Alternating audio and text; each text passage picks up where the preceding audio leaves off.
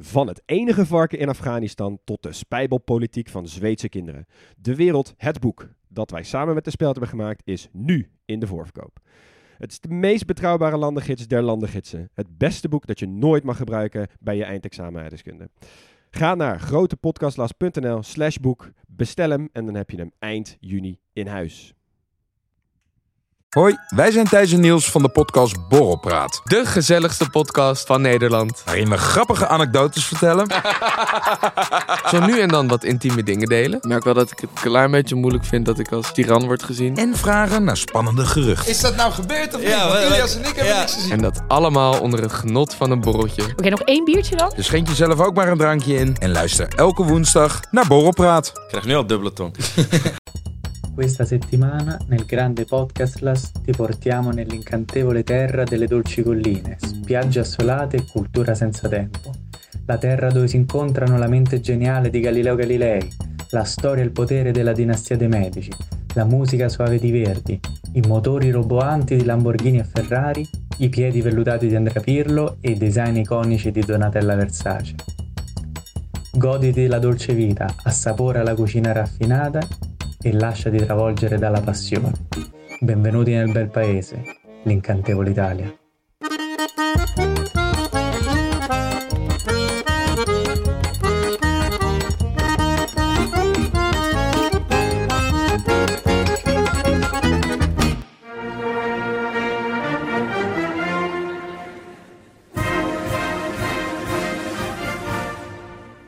Carabinieri, squadra azzurra, melanzane, sprezzatura, mozzarella, bambini. Deze woorden hebben niets met elkaar te maken, maar je gaat er wel temperamentvoller van praten. Het Italiaans klinkt als bewegend water. Felle stroomversnellingen gevolgd door kabbelende beekjes. Het laat willekeurige zinnen over volle stofzuigerzakken of maandagochtendfiles klinken als een doorbrekend zonnetje. Is dit het geheim van Italië? De onverwoestbare romantiek die de wereld voelt bij dit land van vino e formaggio. Het zal allicht helpen. Een vakantieherinnering die zich al vormt voordat je er geweest bent. Elk dorpje is stokhout en onbedorven. In de steegjes staan de Bertolli-omaatjes al klaar met de tarwebloem nog op hun schorten. Maar, oké, even gas terug nu. Bestaat dit Dolce Vita echt? Italië heeft ook Lampedusa's, begrotingstekorten en vechtende kabinetten?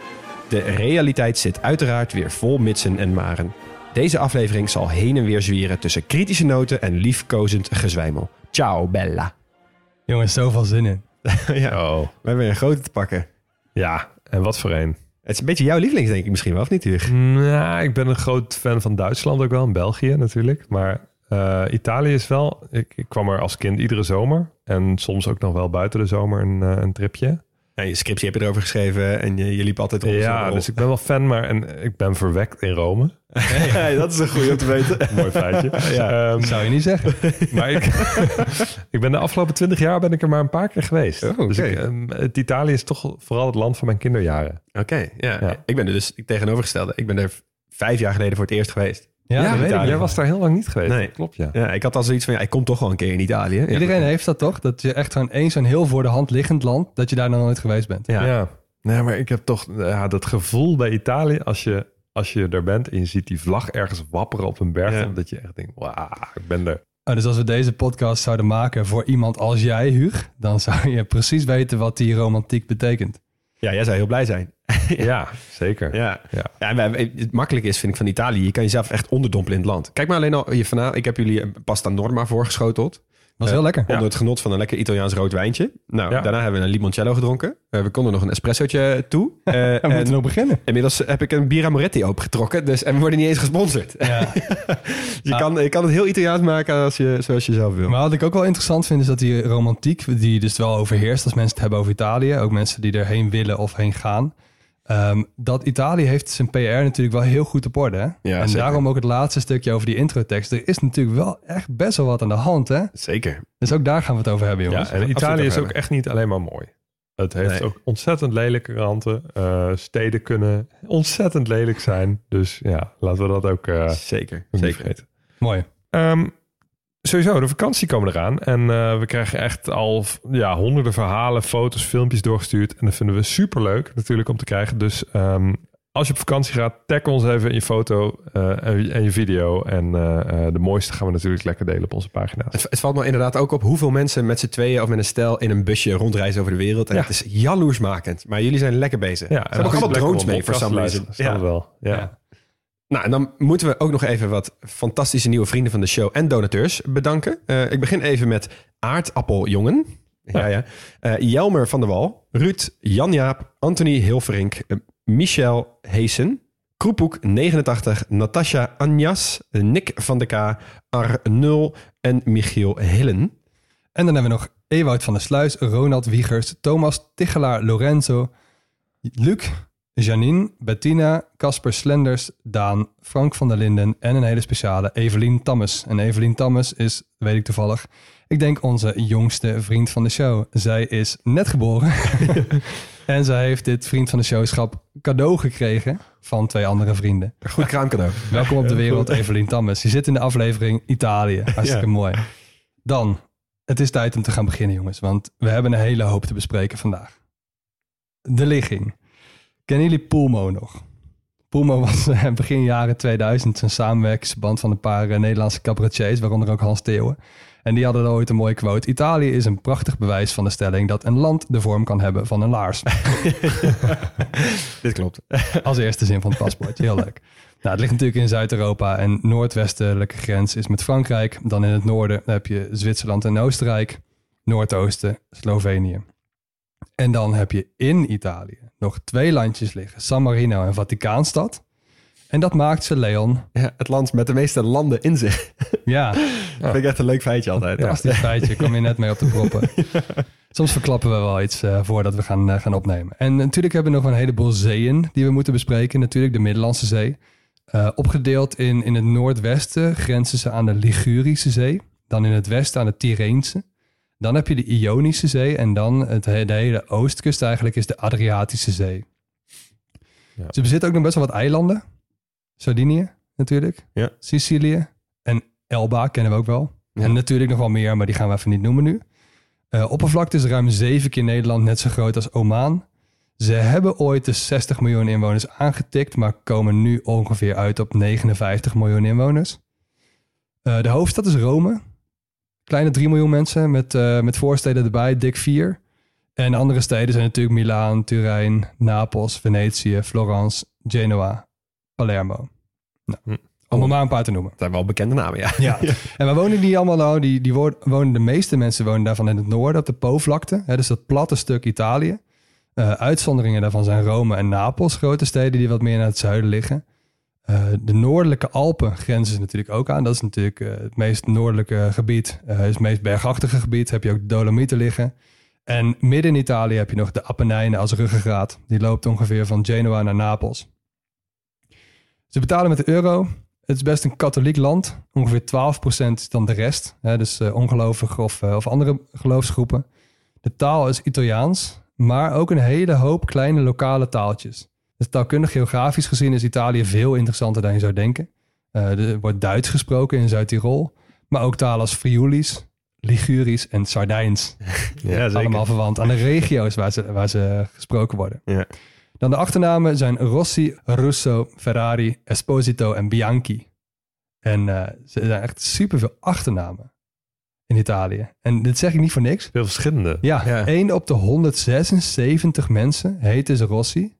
Wow. Zet dat even tegenover 1 op de 85 ongeveer mensen die Müller heet in Duitsland. Oh, ja. Met andere woorden, de meest voorkomende achternaam komt niet zo heel vaak voor. Ja, oké, okay, grappig. Leuk.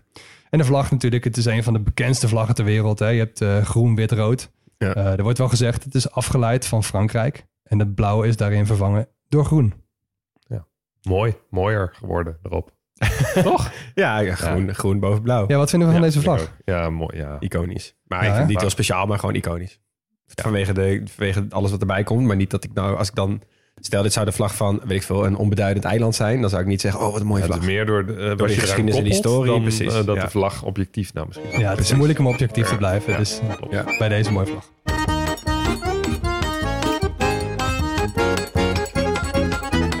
Trap hem even af met de demografie en de volksaard van de Italianen. Ja, waar moet je beginnen, jongens? De Italianen. De Italiaan. Nou, de Italiaan bestaat natuurlijk niet eigenlijk. Eh, Max, zoals je zei, er wonen zo'n 59 miljoen mensen in Italië. Ze hebben best wel last van vergrijzing. Eh, dat is eh, vrij lastig.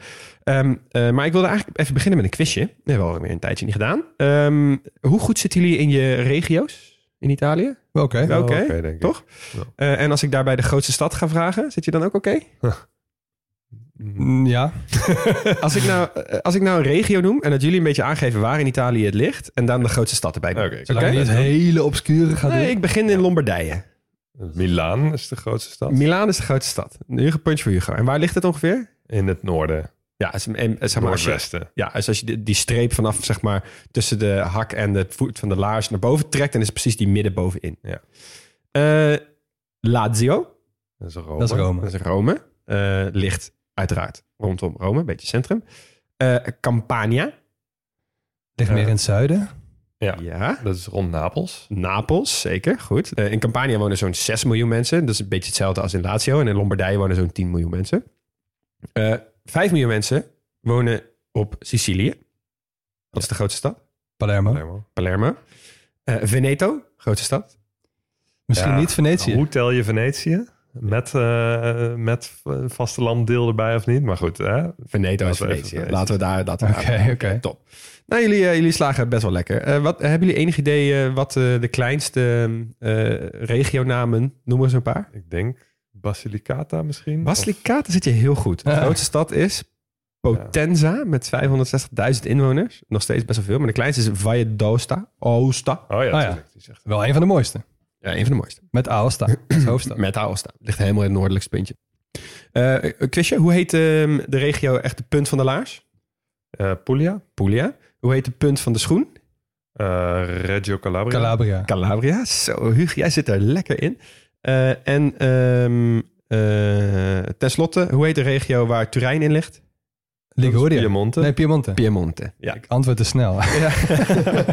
Zo, nou, dit is eh, behoorlijk goed, jongens. Je zit er goed in, oké, Italië. Top, dan ga ik even verder met de taal. Want de taal is best wel fascinerend. Het is natuurlijk Italiaans, over het algemeen. De, de, de taal die er gesproken wordt. En dat komt natuurlijk van het Latijn. Eh oftewel van het gesproken Latijn. Dat noemen ze ook wel vulgair Latijn. Vind ik altijd lekker. Het gesproken Latijn is dan vulgair. Nou, prima. Eh, maar weten jullie een beetje waar het Italiaans, eh, de oorsprong van het Italiaans ligt? In welke stad? Eh, oh nee, wanneer het zeg maar echt los is, komen het Nou, samen waar- Latijn. Zeg maar, als je, dus, ja, als je dus nu zeg maar, een plek zou moeten aanwijzen waar het Italiaans is ontstaan, dan kan je naar, maar eigenlijk naar één stad wijzen. En heb ik het natuurlijk over de plek waar we het ongetwijfeld heel vaak over gaan hebben, Florence. Oh ja. Dat komt mede door wat wordt gezien als de vader van de Italiaanse taal. En nu komt denk ik onze eerste personage in beeld. Dat is Dante Alighieri. Oh ja. En Dante Alighieri kennen wij natuurlijk van eh, de goddelijke komedie.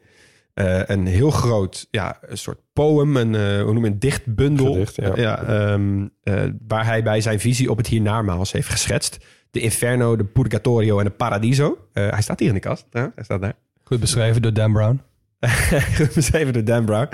Eh, ik heb er geprobeerd te lezen toen ik een soort net in mijn eh, hele stoere... oh, ik zit op de universiteit, ik ga nu moeilijke boeken lezen fase in de Ja. bus. Tolstoy onder je kussen. Precies, nou dat soort situaties. Nou, het is gewoon eh, het, heel veel Griekse en Romeinse helden worden daar omschreven. En waarom ze dan in de specifieke cirkel van de hel zitten en welke straf ze dan hebben gehad. Nou, best wel interessant. Maar in zijn taal heeft hij dus echt een standaard gezet ehm, door in het Florentijnse dialect te schrijven. En dat wordt uiteindelijk de basis van wat wij nu kennen als Italiaans. Hm. Eh, fun fact, hij werd eh, verbannen uit Florence vanwege zijn politieke overtuigingen. Eh, maar daar hadden ze op een gegeven moment best wel spijt van. En toen hebben ze hem in eh, 2007 hebben ze toch gezegd... ja, je mag terugkomen. We vergeven je voor alle dingen die je in het verleden hebt gezegd en geschreven. Dus nu is er in Florence ligt er nog een soort tombe... maar die is leeg als eerbetoon aan Dante. Grappig. Hm. Andere fun fact. het Italiaanse alfabet is afgeleid van het Latijn... en het heeft daarom maar 21 letters. Ze missen vijf letters dus. Hebben jullie enig idee welk? Oh, help. Nou, de, Eh, de K. K, klopt. Ja. ja, ze hebben ze wel, als je zeg maar bijvoorbeeld ketchup, dat gebruiken ze dan wel als leenwoord, maar ze hebben niet eigen woorden met de K. eh, de W. De W is ook goed. de, Eh, ik denk ook dat... ze de X. X is ook goed. Nou, die laatste geef ik je, dat is een J en de Y. Die lijken ook op Ja. elkaar. Oh, ja. Ja. Ehm, ja, die hebben ze gewoon niet. Zal ik even een rondje leuke Italiaanse leenwoorden doen? Ja, kom maar. Eh, graffiti. Of zoals de meeste Nederlanders het uitspreken, gravity. Of, of graffiti. Gravity. Ja. Eh, graffiti is dus een Italiaans woord. Het verwijst naar tekeningen, teksten of andere markeringen. Het betekent letterlijk, het is het meervoud, graffiti. Enkelvoud is graffito. En graffito betekent iets als gekrast.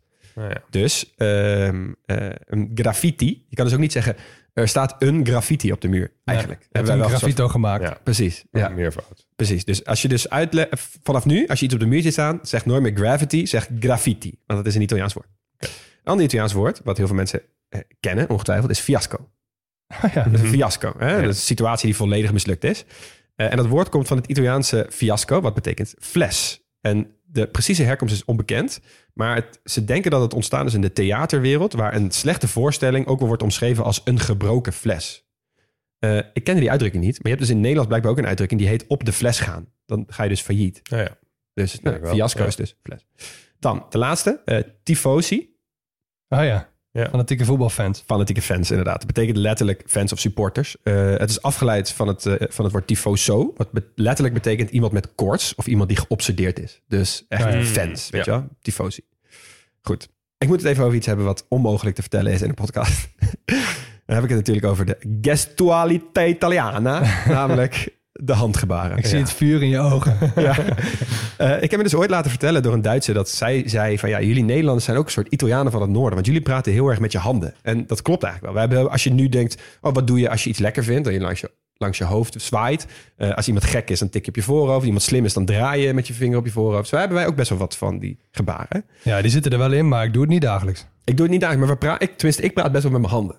Ehm, maar goed, eh, ik, ik dacht, ik, ik kan het zelf wel uitleggen. Maar ik heb even een van onze conculega's van Dag en Nacht Media gevraagd. Namelijk Donatello Piras. Hij eh, zat hiervoor eh, met zijn collega bij BNR. En hadden ze de podcast over Italië. Een aanrader. Echt, als je Italië leuk vindt, vind je die podcast fantastisch. En ik vroeg hem, kun jij mij even iets vertellen over hoe dit nou precies zit in Italië? Als er een groot verschil is tussen Italianen en Nederlanders, dan gaat het over de manier waarop ze praten en het maken van gebaren. Dus het gebruik van hun handen. Gebaren en Italiaans praten zijn namelijk vaak synoniem aan elkaar. Veel van die handgebaren die in Italië worden gebruikt hebben een historische oorsprong. En veel van deze gebaren zijn ontstaan in de middeleeuwen en renaissance toen Italië een belangrijk centrum van kunst, cultuur en handel was. Deze signalen die verschillen weliswaar van regio tot regio, maar zijn uiteindelijk allemaal gerelateerd aan hetzelfde fenomeen. En volgens de Italiaanse psycholoog Isabella Poggi zijn er zelfs 250 gebaren aanwezig in de Italiaanse cultuur. Over het algemeen zijn de gebaren ondersteunend. Hè. Dan begeleiden ze dus het gesproken woord in Italië. Maar ze kunnen ook autonoom zijn. Hè. Dan gebruikt iemand ze zonder ook maar één woord te spreken. En dat gebeurt ook best wel vaak. En vaak worden ze begeleid door bewegingen van het hoofd en de mimiek en de gezichtsuitdrukkingen om het geheel te benadrukken. Nou, een van de meest bekende handgebaren in Italië zijn de corna of de horen, waarbij de wijs en de pinkvinger omhoog worden gehouden terwijl de andere vingers worden gebogen. Dit gebaar heeft zijn oorsprong in de oude Griekse en ook Romeinse cultuur. Oorspronkelijk was het een symbool van vruchtbaarheid en mannelijkheid. Later werd het gebruikt als een amulet om boze geesten af te weren. En het werd uiteindelijk geassocieerd met de duivel. En tegenwoordig maak je het vooral als je wil aangeven dat iemand vaak je vriend of vriendin, of je man of je vrouw, is vreemd gegaan en dan ben jij cornuto. Nou, het bekendste gebaar zijn wel de vingertoppen van de hand die samenkomen en de hand beweegt nou, ja, meer of minder snel. Het beweegt wat wil je, wat moet je, wat is er. Beide handen kunnen hier worden gebruikt of slechts één en het is ook een emoticon geworden. Nou merk ik aan mezelf ook dat ik meer gebaren maak als ik Italiaans spreek dan wanneer ik Nederlands praat. Dus of Italianen meer gebaren maken, weet ik niet. Wat wel zeker is, is dat gebaren een zeer belangrijk onderdeel van de Italiaanse cultuur en taal zijn. En ze hebben zelfs een eigen naam gekregen. La lingua dei gesti, ofwel de taal van de gebaren. Ja, grappig. Maar dat, dat gebaar van hè, wat moet je en met die vingers, Ja. vingers bij elkaar en dat drukken bewegen. Ja. Ik weet nog dat ze dat gebaar in Israël ook maken, maar daar heeft het een hele andere betekenis. Namelijk van geduld, wacht even, ik kom, ik kom zo terug. Oh ja. Dus als je iemand iets vraagt en hij maakt dat gebaar zo van, hè, ik, kom zo bij je, dan, dan word je echt vet boos. Omdat je het gevoel hebt dat iemand tegen je zegt van, wat, wat de f- Ja, oprotten. Op, oprotten, man, ja. sukkel. Maar, maar andersom moet dit ook voor hele rare situaties zorgen. Ja. Die Ja. komen daar en die doen dat met het, met het gebaar. En iedereen Ja. denkt van, oké, ik heb nog wel even de tijd. wel. Ja, precies. Ja, ik, een, een hele fijne die ik dus heb geleerd van een Italiaan is... ehm, eh, als je zeg maar je hand rond je middenrif houdt... en je tikt zeg maar tegen je borst aan... beetje net boven je maag... dat betekent ik kan jou niet doorslikken. Ik kan jou niet uitstaan. Als in, ik kan jou niet verteren. Oh, Dat vind ik echt een heerlijk gebaar. ja. Eh, en we, we hebben wat Donatella even kort aanhaalt... van dat er in verschillende regio's verschillende dingen worden gezegd. Er is dus echt een gebarengrens tussen Zuid-Italië en Noord-Italië. Het is gewoon een aantoonbare grens. Eh, eh, en een van, de, een van de bekendste voorbeelden die daarin echt anders is... is de, ja, in het Engels heet dat de chin flick. In het Nederlands zou je zeggen een soort kin... ja, inderdaad. Als je zomaar vanaf je kin zo'n gebaar maakt, hè, wat moet je? In Noord-Italië betekent dit basically oprotten, wegwezen op sodemieteren. En in Zuid-Italië is het gewoon nee. Dus dat ja. kan ook wel voor, eh, voor, Ja. voor wat Dus dan situaties. kan, kan het gewoon een hele beleefde nee zijn. Ja, ja, ik weet niet of het heel beleefd is, maar volgens mij is het wel gewoon nee. Maar die andere is echt wegwezen. Ja, ja. Nou, voor de rest van mijn verhaal heb ik Italië even in vij- vijven geknipt eh, voor het gemak. Noord, Centraal, Zuid en de twee eilanden Sicilië en Sardinië. En daar heb ik even kort even op inzoomen. Te beginnen Noord-Italië. We hebben het net gehad. Milaan, Turijn. Over het algemeen meer geïndustrialiseerd. Hè? Stereotypen ga ik even mee doornemen. Eh, overal waar ik lees worden Noord-Italianen omschreven als efficiënt, hardwerkend, punctueel, georganiseerd. Heel erg... eh, Beetje Duits. dat is grappig dat je dat zegt, want ze worden dus in de rest van Italië ook wel Duitse Italianen genoemd. Oh ja, Ah, ja, mooi. oké. Ja, en een, een eh, typische uitspraak voor Noord-Italië, eigenlijk stiekem ook wel heel Italië, maar ook wel Noord-Italië, is la bella figura. Oftewel, je moet er mooi uitzien in Italië. Gestyled, gesoigneerd, niet alleen in het uiterlijk, maar ook in je gedrag. Hm. Je zult een Italiaan nooit hardop horen boeren of zijn eigenlijk in het, in het openbaar een beetje misschien het tegenovergestelde van bijvoorbeeld Britten Ja. Of Nederlanders. of Nederlanders. Dit is ook dus waar die term sprezzatura heel mooi in voorkomt. Precies, Hè? goed gekleed. Ja. Ja, dus heel hard je best doen om eruit te zien alsof je niet je best doet. ja, dat vind ik echt een fantastische term inderdaad. Zeker.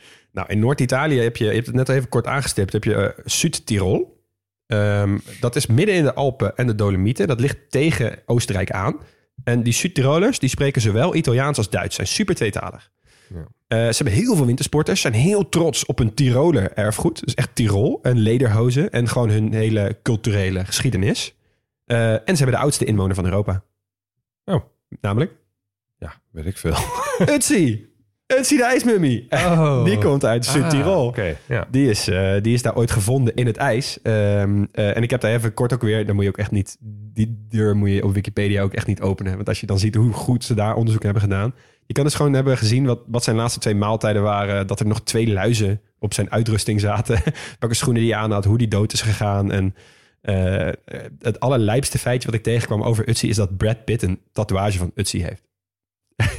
Doe ermee wat je Ja. wil. Oké, mooi feitje. Mooi Ja. feitje.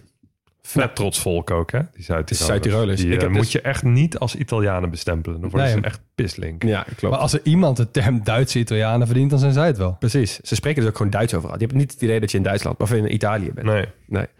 Goed. Eh, dan gaan we even naar Centraal-Italië. Dan hebben we het over Florence, Rome, Siena, dat soort plekken. Ehm, de volksaard is hier over het algemeen vaak gericht op kunst, geschiedenis en de dolce vita, het goede leven. Eh, ik kwam zelfs wat bronnen tegen die inwoners van Toscane omschrijft als levende schilderijen. Die genieten van de esthetiek van hun prachtige omgeving. ja, daar heb je natuurlijk over Florence, hè, die hele omgeving daaromheen. Ja. Eh, en een van de uitdrukkingen die ik hieraan heb gekoppeld is ci va piano, va sano e va lontano. En dat betekent letterlijk wie langzaam gaat, gaat gezond en ver. Oh. Zegt al wat over de stijl van leven daar. Maar er zit ook nog een andere kant van deze medaille. Want eh, hierin ligt natuurlijk Rome. En wie langzaam gaat, gaat gezond en ver. Zou je ook kunnen zeggen voor het ambtenarenapparaat in Italië. en die is berucht, kan ik je vertellen. Ze zijn echt berucht in Italië om hun bureaucratie. Ik ging wat voorbeelden opzoeken en er zijn echt hilarische voorbeelden. Eentje daarvan wil ik even toelichten. Je moet dus in Italië, als je daar wonen, heb je een codice fiscale nodig. Dat is een soort eh, ja, BZN. Eh, ja, gewoon om zodat je een rekening kan openen, dat soort dingen. Eh, maar je moet dus daarvoor echt minstens 20 formulieren invullen. Op verschillende plekken stempels krijgen. En die moet je fysiek halen. En dan moet je dus op specifieke tijden daar zijn. Nou, dat alleen al is een ramp. tocht. Ja, nou, dat inderdaad. Eh, en dat lukt dus niet altijd. Want soms heb je dus vergaten tijd voor, voordat je weer een deadline, voordat je weer iets anders moet doen. En dan krijg je dus een brief binnen met op een datum nadat die deadline al verstreken is. Dat soort situaties krijg je Oh ja, dan. Ja. Eh, ik las zelfs een voorbeeld van een formulier dat je moest invullen waarbij je die codice fiscale al moest invullen.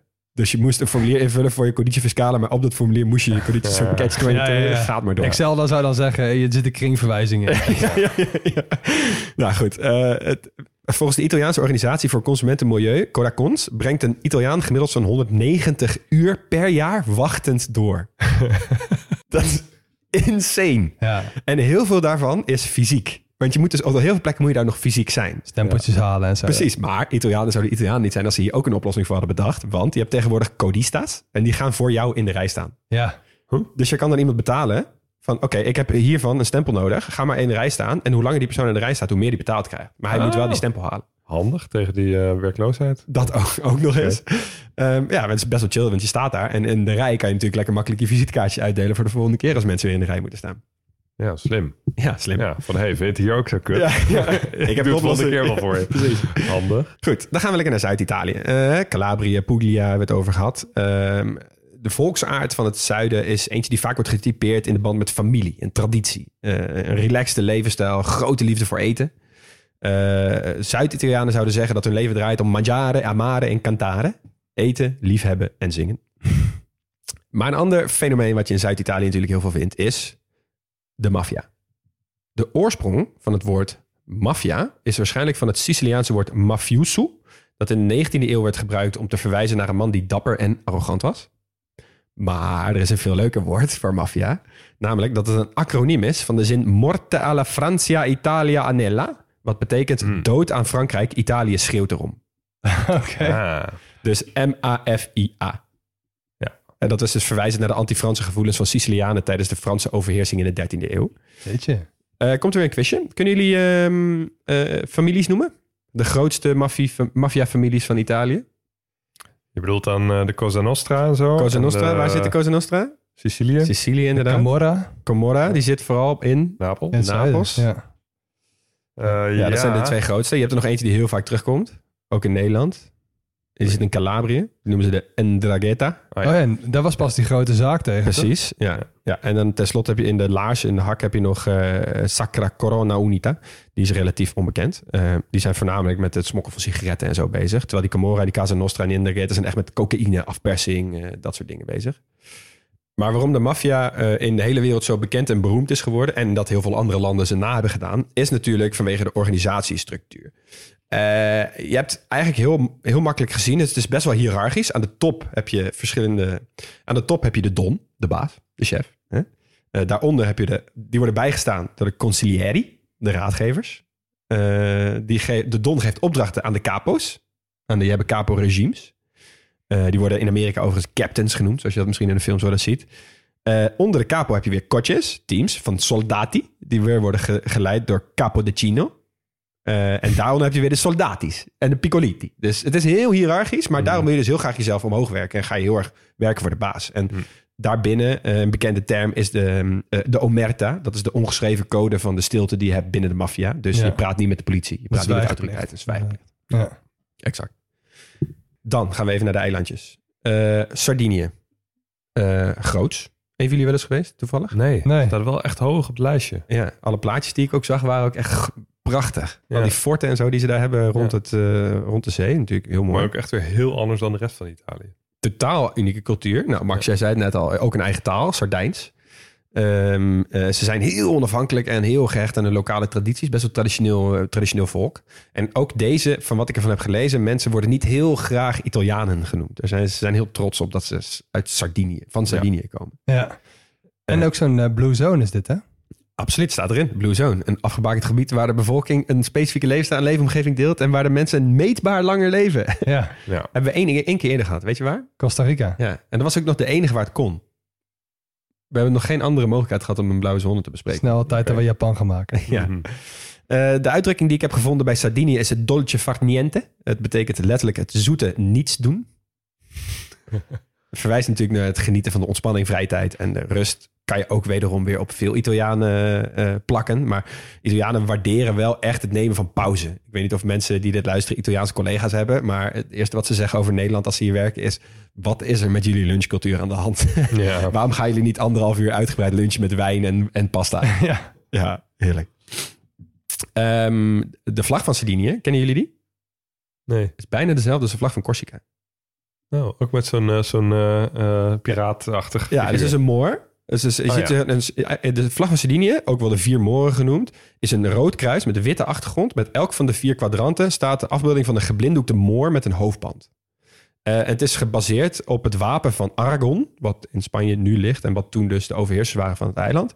Eh, en die moren in die vlag symboliseren de overwinning van de christenen op de Moorse indringers in die regio. En die blinddoeken zouden dan een teken van vrijheid zijn. Zelf weten. Dan een ander eiland en mijn laatste voor dit hoofdstukje. Eh, Sicilië. Eh, grootste eiland van de Middellandse Zee.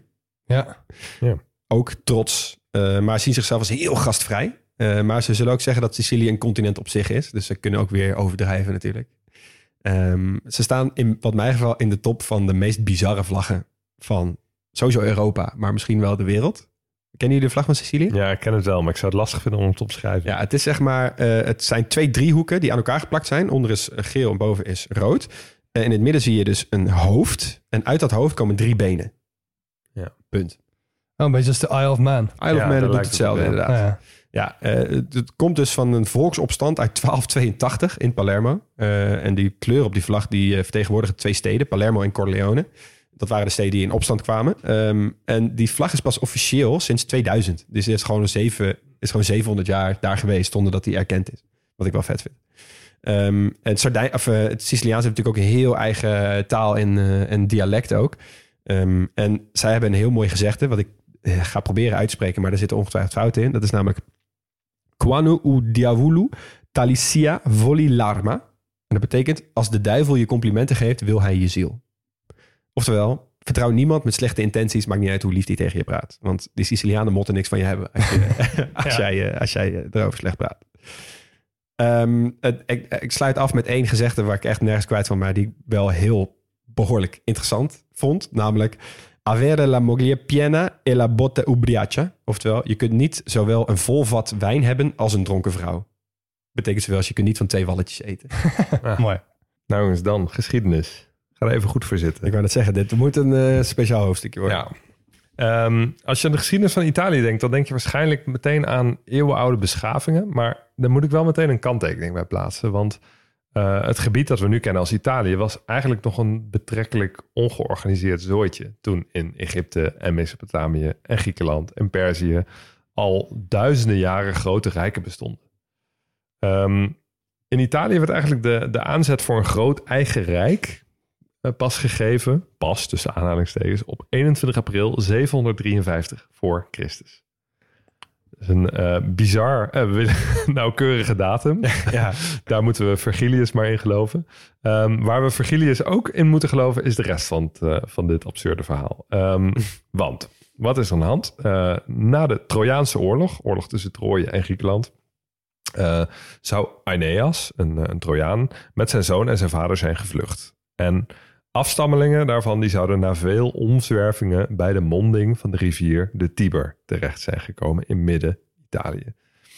En een van die afstammelingen die baarde de tweeling Romulus en Remus. Hey.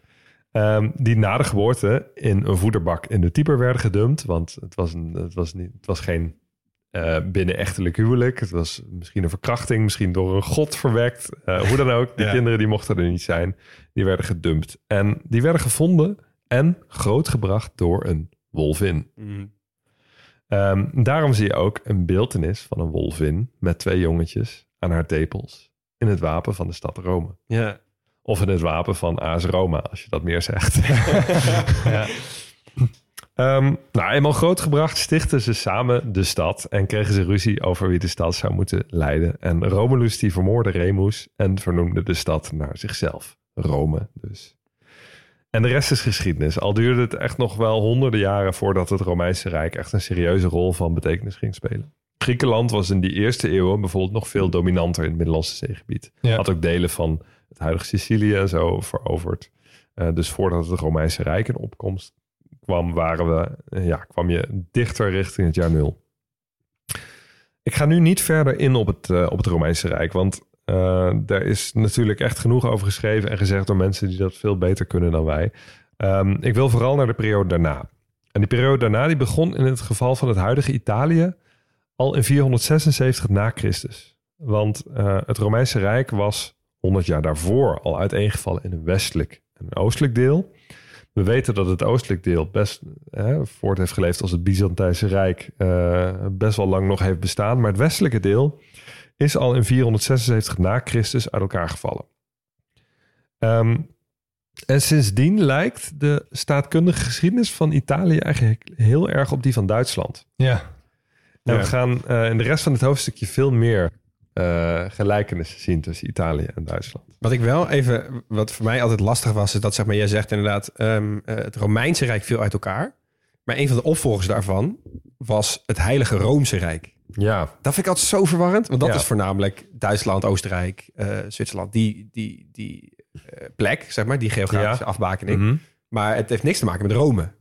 nee. Of het, het was. Rooms, als in het was een, het was een eh, eh, het Het Heilige erkend Rijk. katholiek rijk. Erkend katholiek met een keizer of een leider in ieder geval die, die door de paus ook werd. Ja, eh, keizer werd Karel was van, was van, Ja, van het Heilige Roomse Rijk. Ja, klopt. Maar Ja. dat is dus niet Het Romeinse het, Rome, eh, het Romeinse Rijk. Nee. En Rome is daar ook geen onderdeel van geweest. Nee, klopt. Ehm, maar goed, eh, ehm, eh, best wel gelijkenis staatkundig met Duitsland. Dus het was, Italië was een, een lappendeken van verschillende rijken en stadstaten. Die had je in Italië heel sterk. Eh, dus een stad als Venetië was echt een, echt een rijk op zich. En in Duitsland had je nog overkoepelend dat Heilig Roomse Rijk. In Italië was dat veel minder verenigd. En ehm, dus kregen in Italië veel makkelijker ook buitenlandse overheersers voet aan de grond. Eh, de Franken bijvoorbeeld in het noorden, eh, de Arabieren in het zuiden en later ook de Normandiërs in het zuiden, hè, waar de Sicilianen op een gegeven moment tegen in opkomst kwamen. Ehm, en in het midden van Italië waren de pauselijke staten dominant.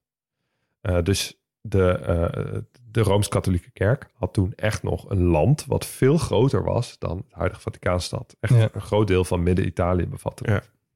Vaticaan was de hoofdzetel en ehm, ehm, eh, nou ja, verder bestond het land dus vooral uit kleinere koninkrijken. En de vergelijking met Duitsland die gaat verder, want eh, ondanks die lappendeken kon er wel een gemeenschappelijke Italiaanse cultuur ontstaan. En die vond haar hoogtepunt tijdens de Renaissance tussen de 14e en de 16e eeuw. Nou, daar gaan we denk ik in het hoofdstukje kunst ook nog wel het een en ander over horen. Ehm, maar, maar dat is dus ook net als in Duitsland zie je dat die verdeeldheid er niet toe leidde dat er een hele separate ontwikkeling van cultuur was. Dat was echt wel een soort van gemeenschappelijke eh, Italiaanse cultuur die ontstond. En net als in Duitsland kwam, kwam het eh, pas in de 19e eeuw tot eenwording. Italië had eh, meerdere Bismarcks, dus meerdere vaders des, des vaderlands. We introduceren ze even. Eh, we noemen Giuseppe, Garibaldi, de, de beroemdste. Ehm, dat is een generaal. Eh, Camillo Benso, die Cavour, dat is een eh, politicus. Giuseppe Mazzini, dat is een republikein. En in het rijtje patriotten hoort eigenlijk ook Victor Emmanuel II, de koning van Piemonte en Sardinië. Er streefde dus in Italië een hele brede beweging van patriotten naar eenwording van Italië. En dat waren dus zowel monarchisten, zoals de koning en zijn eh, premier, Benso di Cavour, die was premier van, eh, van Piemonte bijvoorbeeld. eh, maar ook republikeinen, zoals die Mazzini. Ja, dus heel veel mensen die, zag, die zagen hier is iets te halen. Ik kan hier een groot rijk stichten, dan wel als republikein, dan wel als monarch. Maar die werkten dus ook wel samen. ehm, om, om, om dat de, te bereiken eigenlijk. Ehm, in Italië noemen ze die eenwording de risorgimento, letterlijk vertaald de herreizenis. Nou ja. En dat verwijst natuurlijk naar de enige eerdere staat waarin Italië ooit verenigd was, het Romeinse Rijk. Ja. Ehm, nou, dat proces van eenwording is ook echt weer een podcast op zich. Eh, wat je ervan moet onthouden is het volgende. Eén voor één sloten zich steeds meer stukjes aan bij het Verenigde Italië. Ehm, en gebieden in het Noordoosten die werden veroverd op Oostenrijk. Dus het, het Noordoostelijke Alpengebied, dat was voorheen deel van het Oostenrijkse eh, Rijk.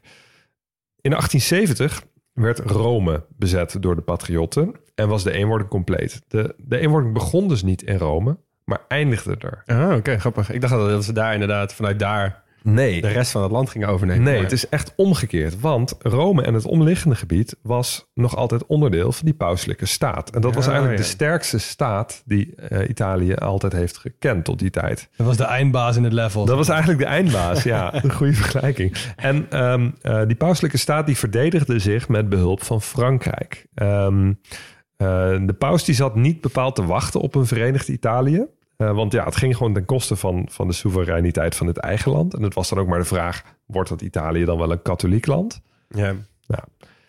Het duurde tot 1929 voordat de paus weer een inimini stukje terugkreeg, Vaticaanstad. Daar hebben we het bij de geschiedenis van, van Vaticaanstad over gehad. Dus, dus tot die tijd was eigenlijk de, eh, de, ja, de hele pauselijke staat was veroverd. En er was geen erkenning van de paus van Italië. Maar ook andersom was er dus geen Ja, ja. erkenning van het nieuwe Italië Ja. voor een onafhankelijk pauselijke staatje.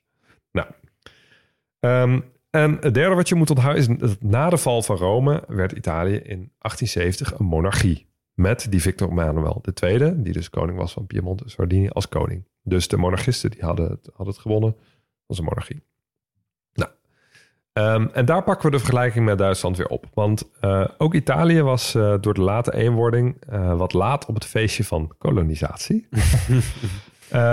Ze moesten het doen met wat restjes in de hoorn van Afrika. Italiaans Eritrea en Italiaans Somaliland. Ja. Nou, niet echt de stukjes van Afrika die, je, die je meteen wilde hebben. Want je moet ook nog door het Suezkanaal om er überhaupt Ja. te komen. En er groeit ook niks, dus dat zijn niet echt de krenten in de pap. Nee, waren niet krent in de pap. Um, nou lag er in het binnenland van de hoorn van Afrika ook nog een groot gebied dat niet was gekoloniseerd. Namelijk Ethiopië. ja, het keizerrijk Ethiopië, wat ook wel Abyssinië werd genoemd. Uh, dus daar hadden de Italianen wel oren naar. Um, en ze sloten een, uh, een verdrag met het, met het uh, keizerrijk Ethiopië. Um, waarbij in de Italiaanstalige versie Ethiopië een soort protectoraat van Italië werd. Terwijl in de Amhaarse versie, dus de versie in, in de Ethiopische taal, um, stond er dat Ethiopië eigenlijk vrijwel zelfstandig bleef. Nou, toen Ethiopië daarnaar ging handelen, uh, kwam dat al heel snel tot een conflict en uh, leidde dat tot de eerste Italiaans-Ethiopische oorlog rond 1895. Dit was ook een beetje een blinde vlek op mijn, uh, op mijn geschiedeniskaartje. Uh, dus eind 19e eeuw een oorlog tussen Italië en Ethiopië. En dat draaide voor de Italianen echt uit op een gigantische mislukking. Fiasco, kan ik wel zeggen. Ja, ja ik wou net zeggen, je hebt er net een woord over geleerd. Ja, uh, het Ethiopische keizerrijk was een, een eeuwenoud rijk. Het was supergoed georganiseerd en bovendien heel goed bewapend. Ja. Het werd ook gesteund door Rusland. Uh, dus de Italianen werden compleet afgeslacht. 60% van de Italiaanse soldaten stierf... tegenover slechts 10% van de Ethiopische soldaten. Zo. Ja. Uh, het was de grootste nederlaag van de Europese macht op Afrikaans gebied. En echt een nationaal trauma voor het hele jonge Italië. Ja. ja, en een hele grote trots voor het continent Afrika en bijzonder de staat Ethiopië natuurlijk. Ja, ja, en dat heeft er eigenlijk ook toe geleid dat de kleuren van de vlag van het keizerrijk uh, Ethiopië tot Pan-Afrikaanse kleuren werden verheven. Nou, in uh, 1911 kon uh, Italië nog wel gebruik maken van het ineenstorten van het Ottomaanse Rijk en daardoor Libië veroveren. Ook al niet zo'n krent in de pap. Nee. Maar goed, wel wat dichter bij huis. Um, maar niet veel later uh, brak de Eerste Wereldoorlog uit. Italië keek even de kat uit de boom. En dat kwam omdat hun positie op het wereldtoneel best ingewikkeld was. Het was niet heel duidelijk aan welke kant ze moesten aansluiten. Want het punt was, ze hadden best wel goede banden met Duitsland. Maar niet zulke goede banden met Oostenrijk en met Frankrijk. Want, weet je nog, tijdens die Italiaanse eenwording ja. veroverde Italië uh, stukken Alpen op Oostenrijk en verdedigde die Fransen de pauselijke staat. Ja. Het feit dat de Italianen daarbij als winnaar uit de bus kwamen, kwam eigenlijk vooral dankzij Duitsland. Want uh, tijdens de Italiaanse eenwording voerde Duitsland ongeveer gelijktijdig oorlog met Frankrijk en met Oostenrijk, waardoor die hun aandacht eigenlijk Ah, afleiden van Italië. Die verzwakten hun Dus- vijanden. zeg maar. Precies, Ja. dus, dus Italië en eh, Duitsland hadden tijdens hun eenwordingen eigenlijk gedeelde vijanden, namelijk Oostenrijk en Frankrijk. Nou, dat was natuurlijk lastig, want die stonden tegen elkaar in de eh, Eerste Wereldoorlog. Nou, in 1915, dus een jaar in de oorlog, koos Italië er toch voor om deel te nemen. En ehm, ze verklaarden ook eerst alleen de oorlog aan Oostenrijk-Hongarije.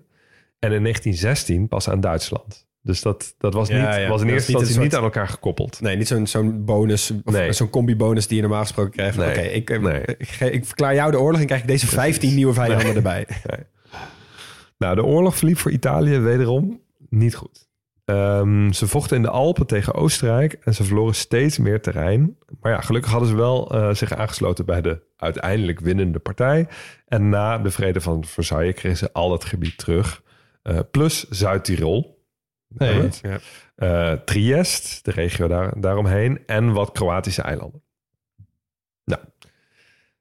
Na de oorlog, dus, eh, dus eh, begin jaren 20, kwam Italië in zwaar weer. De economie die zat in het slop. Eh, er was heel veel corruptie. De maffia was in Zuid-Italië heel groot. Ehm, de politieke situatie was heel instabiel. En die oorlogsbuit die viel een beetje tegen. Eh, die, eh, die, die Kroatische eilanden waar, die ze hadden gekregen, dat was eigenlijk niet helemaal wat ze ervan hadden verwacht. Er werd nog geen Game of Thrones opgenomen daar. Nee, en het het was ook nog steeds, ze kampten nog steeds met dat tra- trauma van die koloniale eh, nederlaag tegen Ethiopië. Dus Italië werd niet echt gezien als een, een supermacht, eh, Nee. als een overwinnaar, zoals Frankrijk dat bijvoorbeeld wel Ja, werd ja, gezien. Nou, en dat was in Italië de voedingsbodem voor een nieuwe politieke stroming. Het fascisme. Eh, onder leiding van Il Duce, de leider Benito Mussolini. En die vergaarde al heel snel een grote aanhang van zwarthemden. Ehm, dat waren onder andere veel werkloze veteranen uit de Eerste Wereldoorlog. Dus een beetje gefrustreerde nationalisten. En ehm, Mussolini die beloofde werkgelegenheid en wilde een soort tweede Romeinse Rijk oprichten... waarin Italië weer zou heersen over het Middellandse zeegebied. Ehm, een symbool hiervoor was zijn herintroductie van een Romeinse begroetingswijze... eh, die we nu ten onrechte de Hitlergroet noemen. Ja. Nou, dat was dus heel symbolisch voor, voor het Rijk wat hij opnieuw wilde, wilde stichten. Maar hij begon toch ook heel socialistisch? Hij begon best wel aan de linkerkant. Eh, Ja, maar Mussolini. Hitler eigenlijk ook. En ze hebben ook in sommige opzichten eh, links geregeerd, in ieder geval economisch. Economisch wel. Ja. Ja. Eh, dus, hè, de, werkgelegenheid was een van zijn grootste wapenfeiten, het Ja. creëren daarvan. En dat is hem ook wel gelukt. Ehm, hij kreeg trouwens nooit meer dan 20% van de stemmen, maar de koning die zag het wel in hem zitten. Eh, en die maakte hem premier. En Mussolini die schafte vrijwel meteen de democratie af, want hè, in het fascisme, dat was wel duidelijk, dat de democratie leidt alleen maar tot, tot eh, onrust, tot instabiliteit, tot onbestuurbaarheid. En vanaf dat moment was hij alleenheerser van Italië. Ja, het is goed ook om even erbij te zeggen voor de historische context dat zeg maar, de term fascisme, zoals we hem nu kennen, heeft natuurlijk een totaal andere lading toen de tijd. Toen wedijverend met communisme, met het kapitalisme toen al. Weet ik eigenlijk niet zo goed. Maar in ieder geval met de oude, Ja. de oude manier van doen was Zeker. voorbij, zeg maar. En eh, men was aan het strijden voor de nieuwe manier van doen. Het was een hele frisse nieuwe stroming en het was op dat moment nog helemaal niet zo bevlekt. nee, helemaal niet. ideologie. Nee. En Mussolini was ook helemaal niet antisemitisch. Nee. Later heeft hij Hitler daar ook eh, op bekritiseerd. Later wel, werd hij wel antisemitisch, maar in het begin was Mussolini dat beslist niet. Nee. Dus ehm, eh, dat, hij boekte veel succes. Eh, Italië klom uit het economische dal. Eh, hij pakte de maffia kei en keihard aan. En ja, de politieke instabiliteit was natuurlijk ook over met zo'n sterke leider. En eh, hij oogste veel lof ook in het buitenland. Veel, veel bewondering natuurlijk van Adolf Hitler, maar ook bijvoorbeeld van Winston Churchill. Ja. Dus het was echt niet zo dat hij door iedereen meteen als een foute gast werd gezien. Nee. Ehm, het was gewoon best wel een revolutionaire stroming. En hij heeft, ondanks, eh, ten koste van heel veel andere dingen, heeft hij eh, in die eerste jaren ook wel een heleboel bereikt. Ja. Waar veel Italianen op zaten te wachten. Nou, in 1935 besloot Mussolini om terug te keren naar Ethiopië. En af te rekenen met het, eh, het verlies van 40 jaar eerder. Ehm, het Verenigd Koninkrijk en Frankrijk waren daar niet zo heel blij mee, maar ze durfden ook niet echt in te grijpen. Want we hebben het over 1935. Ja. Hitler was intussen aan de macht. Ja. Ze zagen de bui al hangen en ze hoopten eigenlijk nog dat Mussolini in een eventuele oorlog de kant van de geallieerden zou kiezen, net als in de Eerste Wereldoorlog. Ja. Nu denk je van hoe kan je dat bedacht hebben, maar dat was toen dus nog niet helemaal zo'n onlogische gedachte. Nee. Dat zegt wel iets over hoe Mussolini toen nog werd gezien. Ehm, die oorlog eh, in, eh, in Ethiopië, dus de tweede Italiaans-Ethiopische oorlog, dat werd een hele vieze oorlog. Ehm, de Italianen stuiten op enorme Ethiopische weerstand, wederom, maar ze zetten nu op grote schaal chemische wapens in. Ja, mosterdgas en zo. Ja, ja. Ja, vanuit de lucht. En daarmee wonnen ze uiteindelijk de oorlog. En dit was voor Mussolini echt een glorieuze overwinning in eigen land. Ehm, zijn populariteit steeg naar ongekende hoogte. Want ja, hij had afgerekend met dat trauma. En hij leek te slagen in zijn belofte om een nieuw Romeins Rijk te stichten. Nou, toen brak de Tweede Wereldoorlog uit. Ehm, en weer keek Italië even de kat uit de boom. Eh, pas na de val van Frankrijk sloot Italië zich aan bij Nazi-Duitsland. Dus toen was het zware werk al eh, opgeknapt. Ze probeerden naar, naar Griekenland te veroveren. eh, faalden daarin heel hard. En moesten worden gered door de Duitsers. En ondanks hulp van Duitsland konden ze ook Libië niet verdedigen. Dus ja, militair hebben de Italianen niet zo'n nuttige bijdrage geleverd. In 1943... Gelukkig, ehm, ze konden in, in 1943 ook niet voorkomen dat de Amerikanen op Sicilië landen. Dus hè, Ja. voor Normandië, bijna een jaar voor Normandië zijn ze daar al geland en steeds verder opgerukt. Nou, toen dacht de koning ook van, eh, dit is klaar, die heeft Mussolini ontslagen. Die vocht daarna nog even samen met de Duitsers vanuit Noord-Italië verder. Maar in 1945 werd Mussolini vermoord en, uh, en was de oorlog verloren. Um, ik wil even afsluiten met uh, iets opvallends. Want in Zuid-Italië gebeurde tijdens de Amerikaanse invasie iets opmerkelijks. De maffia, uh, die door Mussolini zo hard was aangepakt en ondergronds opereerde, die werd door de Amerikanen erkend als vijanden van de fascisten. En uh, dus door de Amerikanen terug in het zadel geholpen. Heel veel prominente leden van de maffia werden oh, bijvoorbeeld aangesteld als burgemeester in Zuid-Italië. Oké. Okay. Nou, je kunt je bedenken wat dat voor effect heeft gehad. voor effect heeft gehad Zo. op de naoorlogsontwikkeling van, van Zuid-Italië. Maar ik heb ooit een Italiaan hierover gesproken en die, uh, uh, die zegt van, uh, nou goed, hè, dat, wat voor een verschrikkelijke misdadiger Mussolini is, staat buiten kijf. En dat vinden ook vrijwel alle Italianen momenteel. Maar waar hij als enige misschien wel ooit in is geslaagd, is de maffia de kop indrukken. Ja. ja. Ja, en dat is sindsdien wel moeilijk gebleven. Ja. Gebleken. Um, dan gaan we even door met het stuk na de Tweede Wereldoorlog. Want Mussolini had die monarchie flink impopulair gemaakt. Hè. Hij is toch een beetje in het, uh, in het zadel geholpen. Met, uh, met veel macht. En dat uiteindelijk, de Tweede Wereldoorlog verliep natuurlijk niet zo heel goed voor Italië. Dus wat kwam er? Meteen na de Tweede Wereldoorlog kwam een referendum. Afschaffen of niet? De monarchie. Dus republiek of niet? nou, dat referendum werd aangenomen. En het gevolg daarvan was dat alle mannelijke nazaten van de koning, persona non grata, ja, ik moest hem toch even maken, ja, werden in Italië. Dus die werden er gewoon uitgebonjourd. Uh, in 2012 pas is dat door Berlusconi geschrapt, omdat die mensen van die nazaten van die personen, van die, van die koning, die beriepen zich op de vrijheid van verkeer ja. in de Europese context. Dus die zijn toen pas weer teruggekomen. Oh joh, maar waar hebben ze al die tijd gezeten? in Frankrijk, geloof ik. Hmm, okay. Ik vind het wel lui die in Monaco zouden zitten. Weet je? Ja. Of in San Marino. dat je Even zijn kan. aan de kust. Ja. Nou, je hebt, um, bij dat referendum zag je ook meteen wel weer een tegenstelling. Dus behoudende conservatieve zuiden stemde tegen. Vooruitstrevende noorden stemde voor. Dus ook ja, daar dus zag het zuiden je was monarchistisch en het noorden republikeins. Absoluut, ja. Um, en dat is ook meteen de eerste in de lijst van tegenstellingen die de naoorlogse Italiaanse politiek domineren. Dus ik, noem, ik neem ze even met jullie door. Uh, ik kwam tot zes uh, tegenstellingen. Dus de eerste is Noord-Zuid. Tweede is rechts versus links. Derde is bovengronds versus ondergronds. Nou, je hebt natuurlijk gezegd, hè, de maffia, Leon, jij ook. Vierde is establishment versus populisten. Hebben we het zo over. Vijf is autochtone Italianen versus immigranten. Zo meteen ook over. En zes is Noord-Europa versus Zuid-Europa. Gaan we denk ik in het economische stuk wel wat meer over hebben. Ik vind het leuke tegenstellingen. Ja, nou toch even een kleine, kleine schets van de, van de uitdagingen die ze hebben. In ieder geval, na de Tweede Wereldoorlog werd Italië rechtstreeks de Amerikaanse dominantie ingecatapulteerd. Dus je volgde de, ze volgden met dat Marshallplan natuurlijk grofweg hetzelfde pad als het Wirtschaftswunder in Duitsland. Maar net als in Duitsland, gaan we gaan nog even door met de vergelijking, ging dat niet zonder slag of stoot. Want in de jaren 60 tot en met jaren 80 kende Italië heel veel politiek geweld. Uh, zowel die radicale linkse groepen als radicaal rechtse groepen die vochten tegen elkaar, die pleegden aanslagen.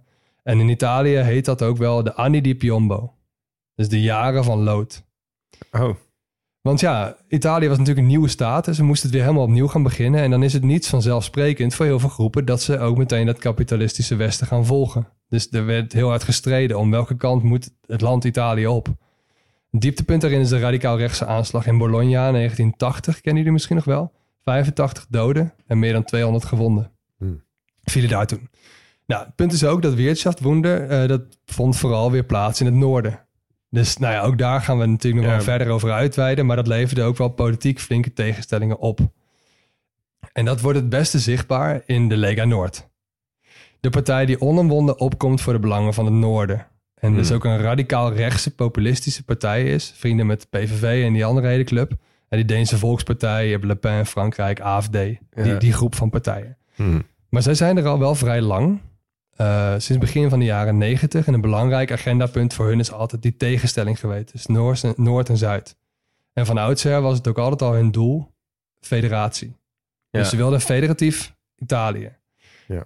Halverwege de jaren negentig kwamen ze met een naam Padanië. Ooit van gehoord? Ja, Ja. ja. Italië rond de Po-vlakte. En toen werd het nog extremer. Toen wilden ze een afsplitsing van het noorden. ja. Nou, dat is tegenwoordig geen agendapunt meer. Nu is de partij eh, doorgegaan onder de naam Lega met Matteo Salvini als leider. En die Lega die neemt ook gewoon deel aan de regering. Ehm, die Noord-Zuid eh, standpunten zijn wel ietsje afgezwakt. Uh, voor de eerste keer namen ze deel aan de regering in 1994... tijdens het eerste kabinet van iemand waar we wel wat langer bij moeten stilstaan. Over wie heb ik het dan? Silvio Berlusconi? Ja, zeker. Ja, die ken ik wel, ja. Geboren in 1936. Hij is een van de rijkste Italianen. Een beetje een soort verhaal van ondernemer en media tycoon wordt politicus. Ja. Ja. Dus zowel qua achtergrond als qua denkbeelden is hij eigenlijk een soort Italiaanse middenweg tussen Ronald Reagan en Donald Trump. Dat was Oké, even ja. Hij was premier van... eh, Net zo van- oud trouwens ook ongeveer. Qua uiterlijk zit- 36 ook, hè? Qua uiterlijk zit hij er ook wel ongeveer tussenin. Ja. ik vind hem er wel een beetje uitzien alsof hij in Madame Tussauds staat. Vind je niet? Ja, Met zeker. Een gebalsemd hoofd. Ja, Maar maar in ik denk ook dat als het regent, dat het water zeg maar, zo langs zijn hoofd naar beneden glijdt. Ja, van, als van een vette eend Ja, inderdaad. precies. Nou, hij was eh, premier natuurlijk hè, van drie kabinetten. Eh, echt zo'n typisch verhaal van hij bleef maar weer terugkeren. Het is een heel media-geniek figuur. Waant zich ook wel larger than life. En kan politiek gezien ook wel hele gekke streken uithalen. Er kleeft ook best wel wat aan hem. Onder meer Rubygate, kennen jullie misschien nog wel? Ja, dat was toch met de met de Op zijn Banga-lijst? boe- Op zijn Boonga Boonga feestje. Oh, je Boonga Boonga feesten, dat was het, ja. Ja, nou heel kort even dat Rubygate. Hij is veroordeeld voor het betalen eh, van minderjarige prostitutie, voor machtsmisbruik en voor de, omkoop, voor de poging tot omkoping. Ja, dat is nou, niet zo fraai natuurlijk, zeker niet als, als zittende regeringsleider. Ah, ik denk, nee. En dan zeg ik het nog netjes. Ja, ik wou net zeggen. Maar het is tijd om een beetje uit te zoomen. Want Italië is politiek gezien best wel een ingewikkeld land. Ik heb net die zes tegenstellingen even genoemd. En ze hebben natuurlijk wel de transitie gemaakt van Mussolini naar een parlementaire democratie. Maar het is wel echt een wilde rit geweest. En die is zeker nog niet afgelopen. Dus ik ga even een paar mooie feitjes delen. Drie in totaal. De eerste is corruptie. Van alle landen die EU-lid waren voor de grote uitbreiding in 2004... heeft alleen Griekenland een slechtere corruptie-index. Nou, Ja, dat is de eerste. Die had ik je wel gegeven, denk ik. Ja, dat denk ik ook. Tweede is, eh, gaat over populisme. Dat lijkt echt wel uitgevonden te zijn voor Italië of andersom. Eh, qua zetelverdeling, komt die, is in, in het parlement is er geen EU-lid dat een groter aandeel populistische partijen heeft dan Italië. Oké. Ik neem de vier even met jullie door. Lega, hebben we, het, eh, hebben we het over gehad. Forza Italia is de partij van Berlusconi. Dan hebben we de Movimento Cinque Stelle, Ja, vijf de sterrenbeweging. vijf sterrenbeweging van Beppe Grillo. De clown. Ja, eh, een komiek inderdaad. Hij is nu opgevolgd door Luigi Di Maio. En eigenlijk zijn zij de minst begrepen partij van heel Italië. Omdat ze een soort van politiek experiment zijn. Ze zijn eurosceptisch. Ze zijn heel erg voor directe democratie. Eh, die Beppe Grillo die, die, die trekt ook een hoop aandacht door, eh, door heel veel geschreeuw van hem. Maar ook door de vorm zijn ze onbegrepen. Want ze hebben dus geen statuten.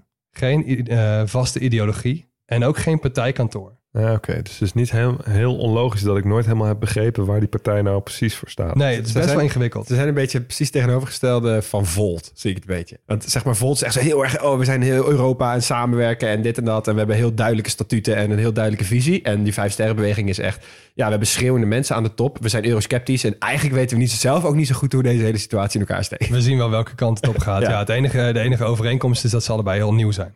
Ja, precies. Ja, nee, dat bedoel ik. Ja, nou, wat ze ook hebben is een online platform waar iedereen dus wetsvoorstellen kan indienen. En kandidaten kan aandragen en, st- en kan stemmen voor allianties die ze moeten aangaan. Dit is natuurlijk een heel utopisch idee. Mhm. Ja. Maar ja, dan worden ze ineens zelf de macht. En dan kun je niet meer overal tegen zijn. En dan trekken ze dus in korte tijd heel veel verschillende mensen aan. Zie je natuurlijk heel bij heel veel grote populistische partijen. Nu staat die partij zelf ook weer op instorten. Als je hier meer over wil zien, is een mooie tweede ook documentaire. Tutti a casa. Iedereen naar huis. een beetje wel een beetje wat die Beppe Grillo allemaal schreeuwt. Ja. Ehm, kijk die vooral ook even. Het is echt super interessant. Nice. We zetten hem op de website. Ja, nou de laatste is de, de Fratelli d'Italia. Dus de broeders van Italië. Dat is de nieuwste hoogvlieger. Eh, leider daarvan is Giorgia Meloni. Eh, dat is een frontvrouw dus. En sinds vorig jaar de eerste vrouwelijke premier van Italië. Toch wel radicaal rechtspopulistisch weer. Ehm, een beetje duw en trek of ze, ook een beetje, of ze ook fascistisch is, ja of nee. Ze heeft Mussolini in het, ver- in het verleden wel verdedigd als goede politicus. Maar ze wijst het fascisme zelf dan wel weer af. Ik, ik, zeggen, ik heb Hugo dit net ook al een soort van eh, horen doen. Ja, ja, zij vergelijkt zelf haar stijl met de Republikeinen in Amerika en de Likud-partij in, Is- in, in Israël. Oké. Eh, ze is een tegenstander van massa-immigratie, abortus, euthanasie, eh, het LHBTI-huwelijk. Ze staat voor God, vaderland en familie. nou, Oh, ja, dan weet je ja, het wel. Eh, maar goed, ze hebben niet... Voor de, de right to bear arms. eh dat weet ik niet, hoe zijn Dat militaristisch dat zit. de hele bingo kaart wel volmaken. Ja, namelijk. precies. Ja, ze hebben wel nu weer de, eh, de eerste radicaal rechtse regering sinds de Tweede Wereldoorlog. Nou, deze partijen allemaal bij elkaar, die hebben dus 58% van de zetels. Zo. In 2022 was dat in Italië. Dat is echt Ja. krankzinnig veel. Ja. Nou, het is hele gezellige bolders allemaal. Heel veel afsplitsingen, heel veel fusies, ehm, nieuwe initiatieven. Ook wel cannibalisme, hè, partijen die elkaar dan weer opeten. ja. Ehm, en er komt even nog een derde feitje dat jullie van me te goed hadden. Eh, sinds het einde van de Tweede Wereldoorlog heeft Italië 69 overheden gehad. Wow. Eén per 13 maanden. Ja. Wow. Als je het hebt over onbestuurbaar, zitten wij hier te Ja. klagen. Er is maar dan. regering die Dus, het hele ja. termijn heeft uitgehouden. Oh. Zo, die Jantje. Ja, dus het is bestuurlijk een, eh, een land met veel uitdagingen. Je hebt natuurlijk corruptie, je hebt de maffia, je hebt de hele grote economische regionale verschillen. Maar ook het hele politieke systeem zelf maakt het niet zo makkelijk. Ze zijn eigenlijk het omgekeerde van een winner takes all. Dus na de Tweede Wereldoorlog is het systeem zo ontworpen dat het zo proportioneel is dat de macht moet verdeeld worden over heel veel partijen. En Ja. na het tijdperk Mussolini hebben ze de, de macht van de premier ook heel erg ingeperkt. Dus die moet heel veel coalities sluiten en dat maakt dus kleine partijen ook weer veel machtiger. Ja. ja. En dan kun je dus Ja. makkelijke dingen roepen om maar stemmen te krijgen. Ja. Zodat Ja. je in ieder geval een plek krijgt. En populisten zijn natuurlijk sowieso opportunisten over het algemeen. Dus, Ja. eh, dus dat maakt het niet een heel makkelijk te besturen land. En ik kan er ook niet omheen. Na Hongarije en Polen heeft radicaal rechts nergens in de EU zoveel macht als in Italië. Ja. Nou, er zijn wel meer landen waar het politieke discours eh, gedomineerd wordt door onderwerpen waar rechtse, nationalistische en eurosceptische partijen zich goed bij voelen. Italië dus nu ook. Eh, maar als je een kaartje ziet van de sterkte van rechtse partijen, komt grotendeels overeen met de bevolkingsdichtheid en met de economische sterkte. Oh ja. In het zuiden stemt vooral nog vijf sterren. Ehm, een grote uitzondering van dit alles zijn de grote steden. Dus vooral ook Milaan en Turijn zijn de uitzonderingen. En de provincies Toscane en Romana, eh, waar Florence en vooral Bologna in liggen. Dat zijn juist hele rode steden. Ja. Oh ja. Nou, dat, dat zijn binnenlandse thema's. Eh, internationaal gezien is er ook wel heel veel aan de hand. Want Italië was natuurlijk tijdens de eurocrisis geen land zonder problemen. Eh, het was niet zo heel gezellig tussen Noord- en Zuid-Europese landen. Eh, Italië had bijvoorbeeld een veel te hoge staatsschuld. Nou, daar gaan we misschien later nog wel over hebben in de economie. Ehm, Italië kreeg ook een, een hele grote rol als zo'n beetje de laagste drempel voor vluchtelingen die de EU proberen te bereiken. Ja. Natuurlijk dicht bij Albanië ja in eerste instantie. Natuurlijk, ja. Maar jullie kennen inderdaad ook wel het eiland Lampedusa. Klein eilandje, eh, precies tussen Malta en Tunesië. En is, geldt ook wel als de belangrijkste aankomstplaats voor migranten die oversteken vanuit Libië. Ja. En die aantallen die zijn wel toegenomen sinds de vluchtelingencrisis van, van 2013, of die toen begonnen is. Eh, maar jullie kennen waarschijnlijk het, het, het eiland het best van de crisis van die zijn hoogtepunt had in, eh, in 2014, 2015. Maar per jaar zijn het er dus alleen maar meer geworden. Dus het is zeker niet afgelopen. En gezegd ook, wordt ook wel dat die route alleen maar belangrijker is geworden sinds dat die Turkije-deal er dus ook is. Ja. Ja, precies. Nou, luguber genoeg kennen we Lampedusa wel vooral van het aantal mensen dat het toch niet overleeft. Ehm, de straat van Sicilië is dan ook wel de dodelijkste migrantenroute ter wereld. Zo. Eh, en in, alleen in 2014 al zijn er op de Central Mediterranean Route, zo noemen ze dat dan, meer dan 20.000 doden geteld. 20.000. Oh, 20.000. Wat een aantallen. Insane. Ja. En wat wel opvalt is de betrokkenheid van NGO's hierin eh, en andere helpers. Dus die met reddingsschepen de zee opgaan. En daar heel veel last krijgen met, de met de Italiaanse kustwacht. Dus Artsen zonder Grenzen had daar een boot. Eh, dit jaar, afgelopen jaar, had ook Banksy een boot. Hè, dus die, eh, die Britse Britse, kunstenaar. eh, Graffiti. in mystiek gehulde graffiti-artiest inderdaad. Die financierde dus een knalroze schip eh, met kunst, bemand door ervaren activisten. Maar ook die werden dus ingerekend in de haven van Lampedusa, nadat, nadat ze niet ingingen op de orders van die kustwacht. Oh ja. Dus ik denk dat dit thema voorbij is, zeker niet. Eh, want de half april dit jaar waren er al meer dan 31.000 mensen die die route namen. Bijna vier keer zoveel als dezelfde periode vorig jaar. Laat dat even op je inwerken. Ja. Italië heeft dus nu ook de noodtoestand uitgeroepen en het eind is ook nog niet in zicht. Nee. Zo moet nog komen. Dus het is wel een heikel punt. Italië krijgt heel vaak de Zwarte Piet toegespeeld eh, vanuit de EU. Maar ja, het zegt zelf ook van... het is ook voor jullie wel een ver van je bedshow. Ja. En dat is altijd... het is een beetje duwen en trekken daarin met, eh, met, met de EU. ja, bij dit soort dingen denk ik Griekenland natuurlijk ook, hè, op die eilanden. ja, ja. precies. Ze zitten wel dicht bij het vuur. En wij Nederlanders hebben in hun ogen hebben we makkelijk praten. Want hier komen ze niet binnen. Nee. Ja. Ja. Nou, we hebben nog eh, even afsluitend over de maffia. We hebben het eh, er niet heel veel over gehad in het politieke hoofdstuk. Gelukkig wel in de hoofdstukken hiervoor. Eh, als je dat nog interessant vindt, luister daar ook even een aflevering over van de Ver van je bed show. We hebben hem al eerder getipt. Die hebben een hele aflevering over de invloed van de maffia tegenwoordig nog in het land Italië.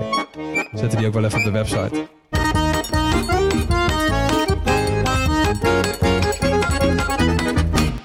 Oké jongens, zoals, uh, zoals jullie gewend zijn uh, van ons inmiddels bij de aflevering Duitsland, um, uh, doen we bij dit soort extra grote afleveringen over hele grote landen, hebben we ook even wat tijd voor bijzondere figuren. Dus we doen even een intermezzo. We hebben alle drie een beroemde Italiaan uitgezocht en ik mag beginnen met Marco Polo.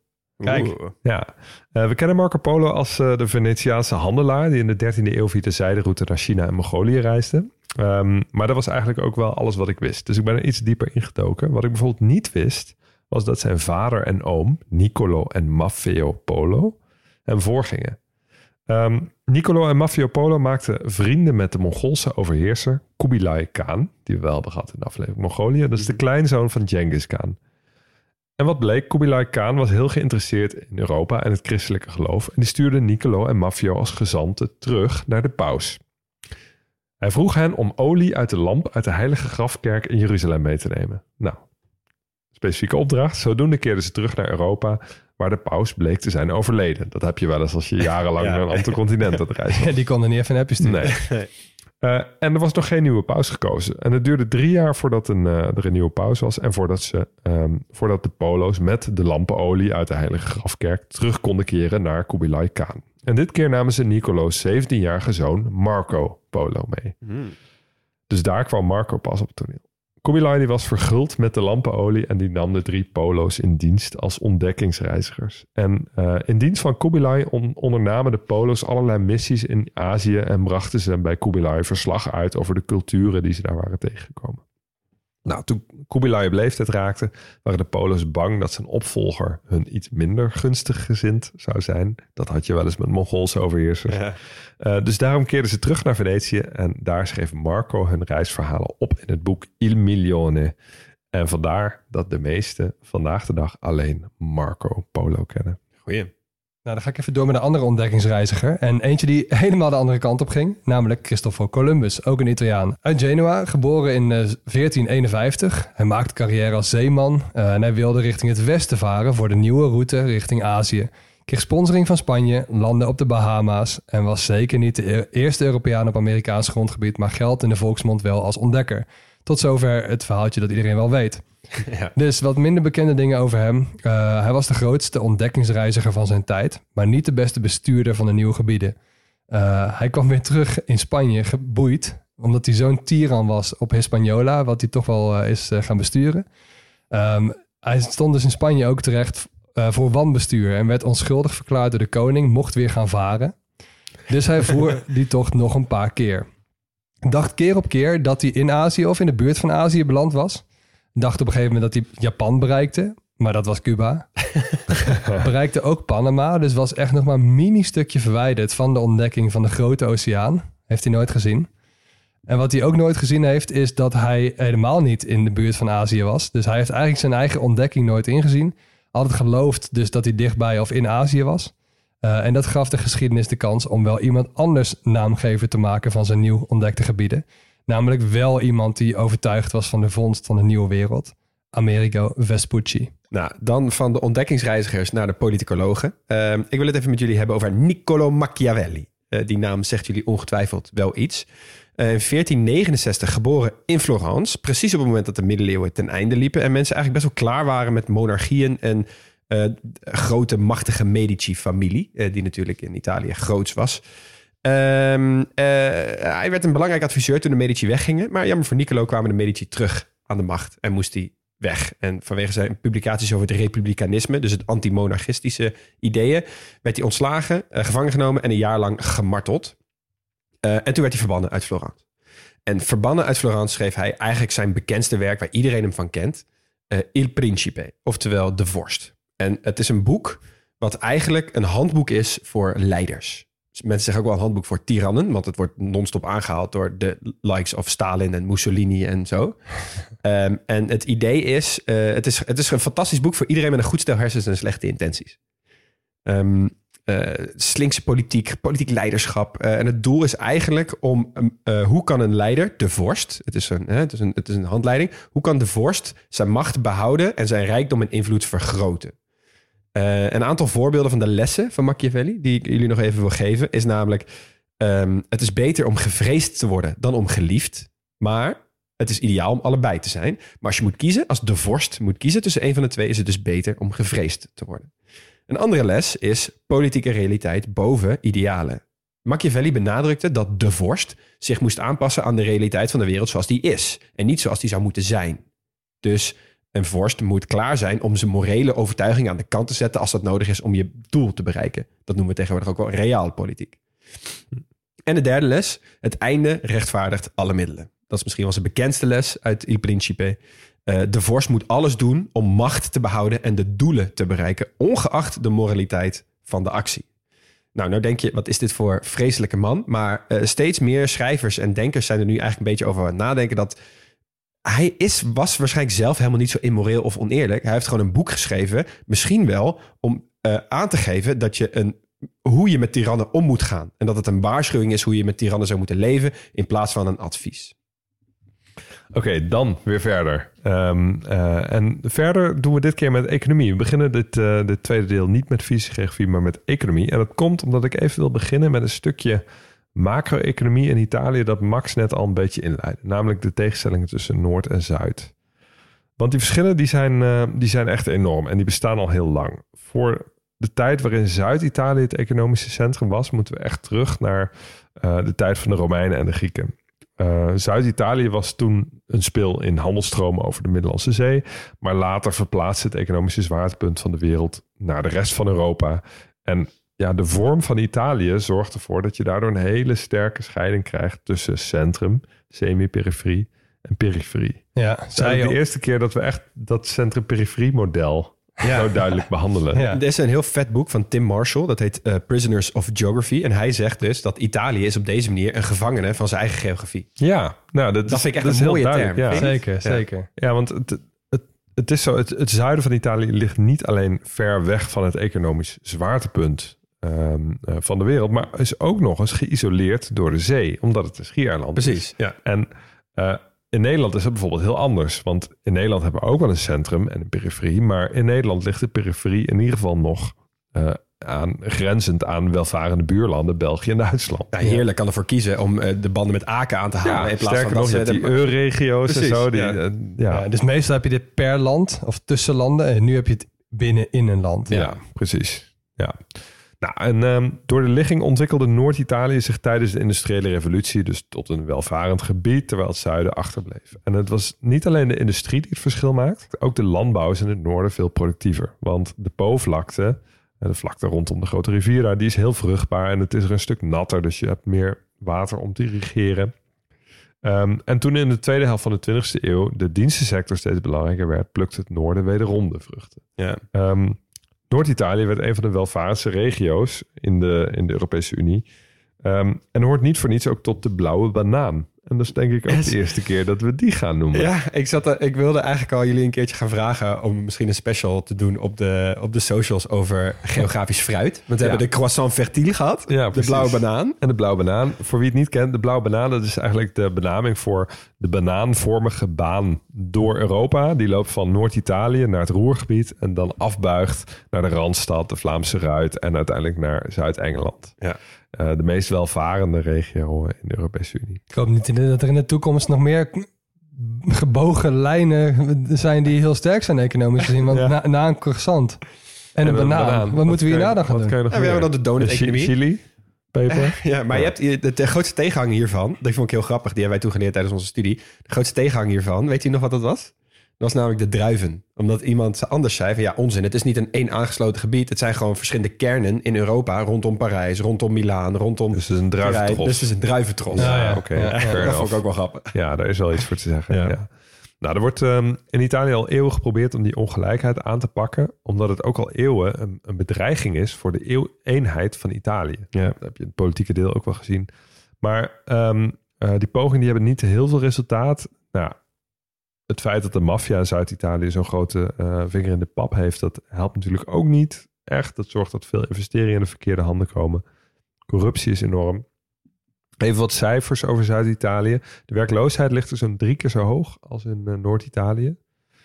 Uh, het inkomen per hoofd van de bevolking is ongeveer de helft van Zo. dat in, in Binnen in een land, hè? Ja, in Binnen een land. in een land. Dat weer die Oost-Duitsland en West-Duitsland. Ja. Alleen dan Noord- en Zuid-Italië. Ja. Ja, behalve dat zij niet communistisch zijn geweest. Ja. En Zuid-Italië raakt ontvolkt. Steeds meer mensen trekken naar het noorden. Uh, de bevolkingsdichtheid ligt in het noorden inmiddels bijna drie keer zo hoog. Terwijl ooit scheelde dat niet zoveel. Zo. Nou, dan duiken we even verder de economie in. Want uh, waar moet Italië het van hebben? Uh, de landbouw is natuurlijk van groot belang. Italië is de grootste wijnproducent ter wereld. Groter dus dan Frankrijk. Ja. Dus ik eigenlijk niet. Okay. De ene grootste olijfolieproducent na Griekenland? Spanje. Oh. Jammer. Uh, maar verder kennen we de Italiaanse economie toch vooral van de luxe producten die ze maken. En uh, om te beginnen met mode. Italië is wereldleider natuurlijk in luxe mode. Ja. Uh, Milaan, de modehoofdstad van de wereld. Misschien wel Gucci, Prada, Versace, Armani. zo kan ik nog wel even doorgaan. Of ja, ik zelf eigenlijk niet. Want, ik ga zeggen, doe eens. mijn kennis houdt wel een beetje op bij die naam. maar je snapt wat ik bedoel. Nee, ik ken trouwens nog wel uh, Napapiri. Oh ja. Oh ja, ja dat Noorse in... merk. Ja, ja, dat is Italiaans. Finse naam, Noors vlag. Maar het komt uit het Aostadal. Ja. uh, waar Italië ook wereldleider in is. Luxe auto's. Oh ja, ja. ja. Uh, ik had me voorgenomen om het hier niet over te hebben. Want uh, sinds mijn buurman een Maserati heeft... word ik echt ernstig beperkt in mijn woongenot. Want dat ding maakt, maakt me toch een tering, Harry. nee, geintje buurman. Mooie auto. uh, maar toen appten jullie me ineens een plaatje van een Lamborghini tractor. Ja. ja. Ik dacht, huh, wat? Maar Lamborghini is dus begonnen als tractormerk. Ja. Dat ja. wist ik niet. En het is dus ook Lamborghini, net als spaghetti. Ja. Oh, pardon. Oké, okay, Lamborghini. En de eigenaar, Ferruccio Lamborghini, van het tractormerk dus, die hield van sportwagens. En die had een Ferrari gekocht. maar die moest in het eerste jaar vier keer terug naar de fabriek vanwege uh, problemen met de koppeling. En hij sprak Enzo Ferrari erop aan en die beet hem toe. Het probleem is niet de koppeling. Het probleem is dat jij niet weet hoe je in een Ferrari moet rijden. Ah. Ja. En toen dacht Lamborghini, weet je wat? Dat kan ik beter. Nou, um, de normale sterveling die, uh, die moet het natuurlijk hebben van betaalbaardere Italiaanse auto's. Alfa Romeo, ook mooi. Lancia en Fiat natuurlijk. Ja. Een Fiat wil ik er even uitpakken. Eén um, specifiek model. Niet de iconische Fiat 500. Ook niet de iconische Fiat Panda. Maar uh, de Fiat 124. In 1967 verkozen tot auto van het jaar in Europa. Maar jullie kennen hem vooral onder een andere naam. De Russische autofabrikant Lada ging dit model namelijk in licentie bouwen. Oh. En heeft dat gedaan tot in 2012. Wat?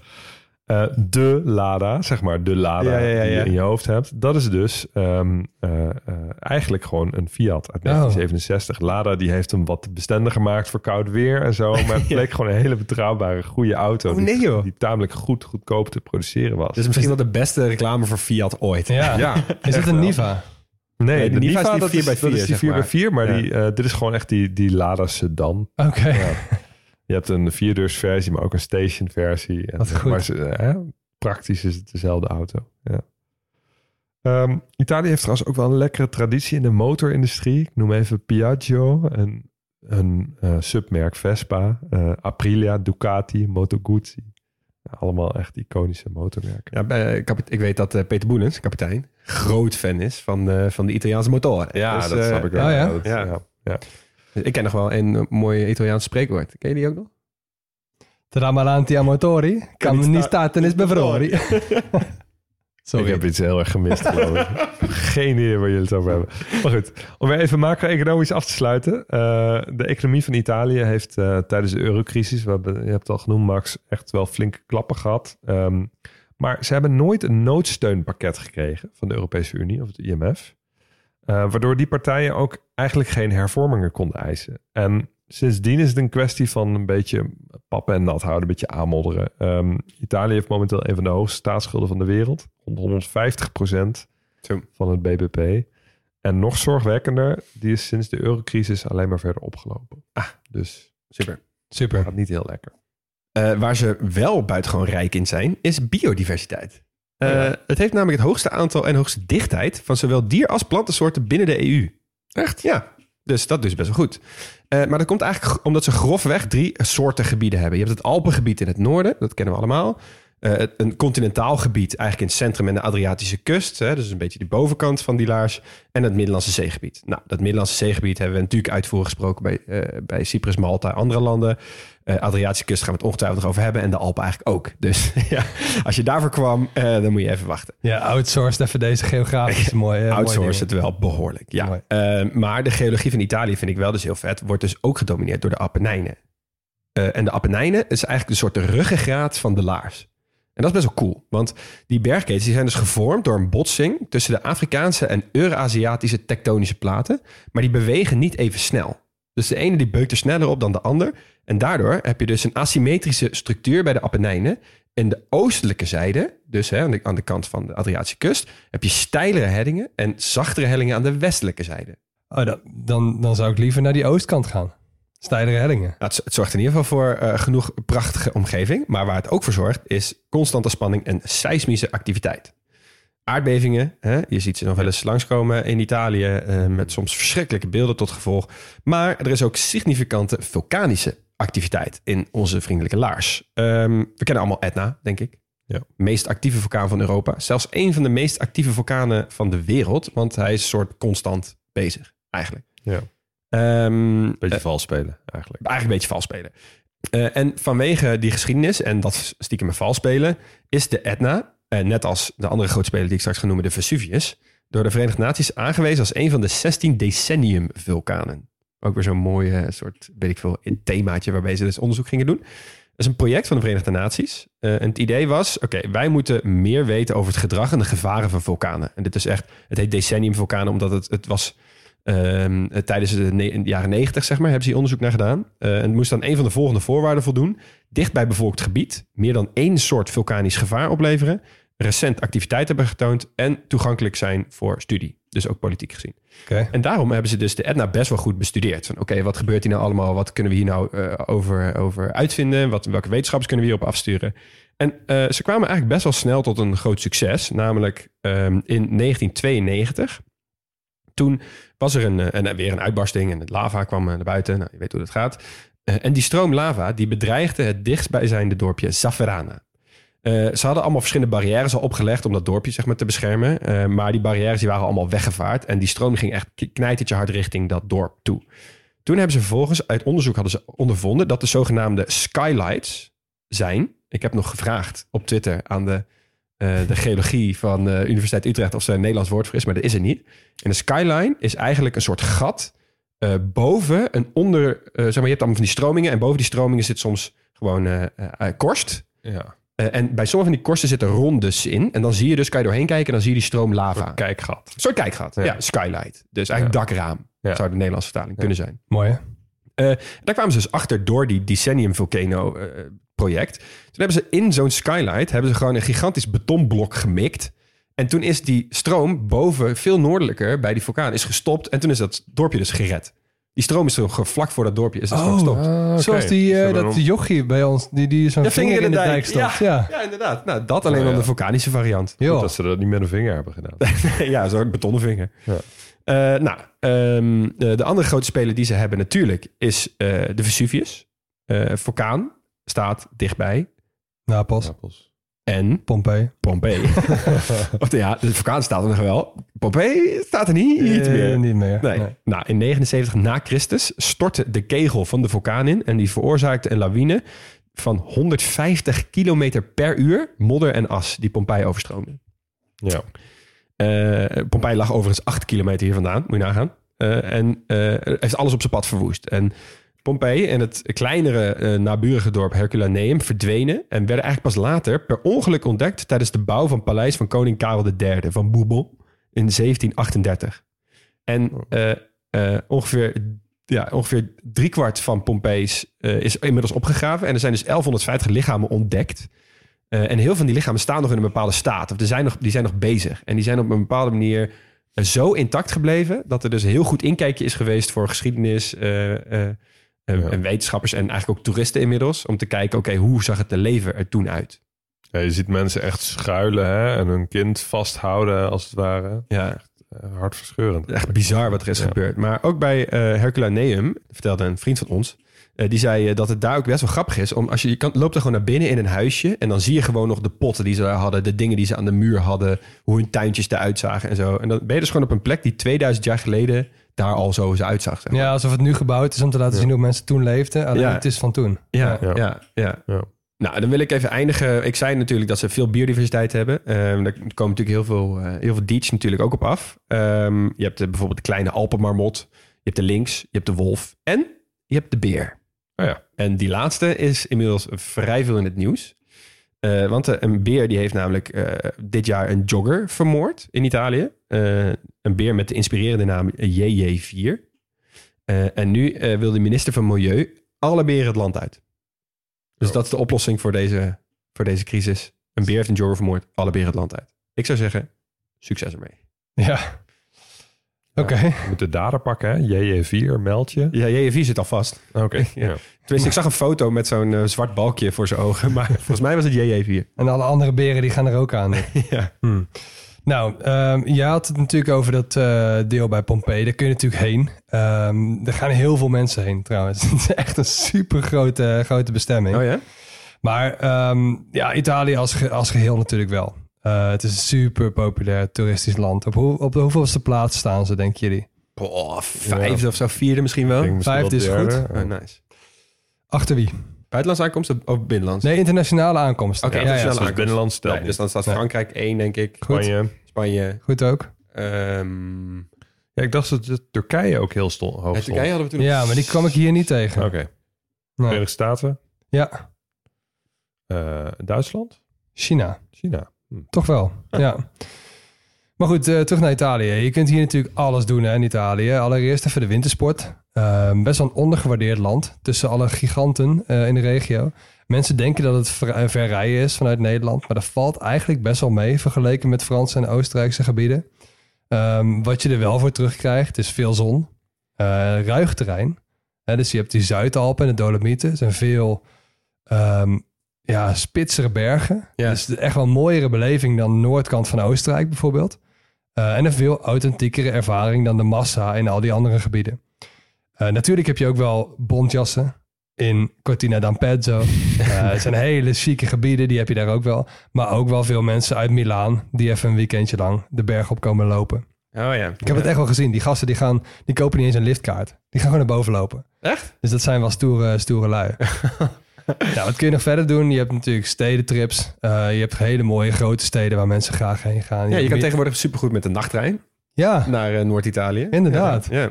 Nou, dan kom je bijvoorbeeld in Milaan aan. De stad van de mode en van de hele gotische kathedraal natuurlijk. Die is super grote. Je hebt Turijn. Toch een beetje een onderschatte stad. Industriestad van Fiat. Eh, maar ook een heel oud centrum en hoofdstad van de Piemonte. Dus je bent ook weer snel in de bergen. Eh, je kunt natuurlijk naar Napels, hè, hadden we het net over. Ben je snel bij Pompeii, eh, bij de Vesuvius. Maar ook de stad zelf is echt wel de moeite waard. Misschien wel meer dan mensen eigenlijk denken. Ja. Maar dat zijn natuurlijk niet de meest toeristische steden. En als je het hebt over de meest toeristische steden, dan heb je het ook wel over heel toeristische steden. Ja. Je hebt Rome, je hebt Venetië, je hebt Florence. Het zijn allemaal voorbeelden van overtoerisme. Ja. Dus ik wil een klein beetje met jullie gaan uitzoomen hier. Dus sorry, geen reisgids langs mooie, beroemde, oude plekken van Italië, want die kennen de meeste mensen wel. Eh, toerisme is bij uitstek een heel geografisch verschijnsel. Dus eh, ook wel een plek waard in deze podcast om even wat meer eh, te gaan uitzoomen. En in heel veel plekken in Italië is er meer of minder eh, mate is er last van overtoerisme. Dus eh, een kleine definitie van de World Tourism Organization. Die ehm, omschrijft het als de excessief negatieve invloed van toerisme op een bestemming of een deel daarvan op de ervaren levenskwaliteit van bewoners of van, op de bezoekerservaringen van toeristen. Nou, dat is een beetje je kader. Ik zie gewoon alleen Amsterdam voor me, nog steeds. Ja, nou ja, Amsterdam staat ook al heel hoog op die lijst. Ja, absoluut. Ja, het wordt ook wel gemeten in de Irritation Index Oh ja. van, van George Doxey. Spreekt wel meteen tot de verbeelding, ja. Ja, die kent vier stadia. Eh, euforie is de eerste. Eh, dus contact wordt op prijs gesteld hè, met de toeristen. Eh, de tweede is apathie. Dus prima, het is er. Gasten worden een beetje klanten. Maar bewegen nog wel goed vreedzaam naast elkaar. De derde is beginnende irritatie. Dus ja, veel meer projectontwikkelaars die de, die de plek binnenkomen. En de vierde is protest. Dus de toeristen krijgen ook de schuld van negatieve dingen... zoals drukte, hogere prijzen. En dat je dan ook van die borden krijgt als tourist go home. Ja, ja, ja. Zoals ook Ja. in Amsterdam ook Nutella winkels. Dat soort, Exact, ja. ja. Nou, zoek je op deze begrippen, dan krijg je altijd Venetië als eerste hit. Echt een beetje de definitie van dit verschijnsel. Ja. Mensen hebben echt een beetje het idee dat hun stad wordt overgenomen door de toeristen. Ja, toch wel een beetje het giethoorn van Italië. Ja, Niet helemaal onterecht. helemaal niet onterecht. Nee, die Venetianen die wonen er ook al lang niet meer. Nee. Dus er wonen eigenlijk bijna geen mensen meer in Venetië. En de meeste mensen zijn gewoon naar de overkant van het water verhuisd. Ehm, even een feitje. Ze hebben daar een ratio van 370 toeristen per inwoner Holy hell. per jaar. Ja. 370 in de, in de oude per stad. hè? inwoner. Ja, maar, als, in, de maar, oude stad. maar is dat, is dat een, een statistiek die dus inderdaad een beetje scheef wordt vanwege het feit dat al die mensen uit Venetië zelf dus weg, niet meer mee. weggaan? Nee. Ja, tuurlijk. Ja. Ja. Die dingen die, die helpen natuurlijk wel mee. Ja. Maar even voor je vergelijking. Dus 20 keer zoveel als Amsterdam. Zo. Ja. Nee, niet En. UNESCO dreigt dus ook nu om Venetië van de lijst af te halen. Van het werelderfgoed. Is dat vanwege... Oh, om, eh, om de mensen te laten denken dat er geen bal aan is. dat zou een mooi neveneffect zijn, ja. ja. Er is wel een bezoekerslimiet ingesteld nu. En cruise-schepen zijn ook niet meer welkom. Ehm, maar Venetië is niet de enige plek met dit probleem. Eh, je hebt de Amalfi-kust in het zuiden. Heeft grofweg dezelfde problemen. Ehm, Een ja. ander voorbeeld is de Cinque Terre. Ja. Huug geweest.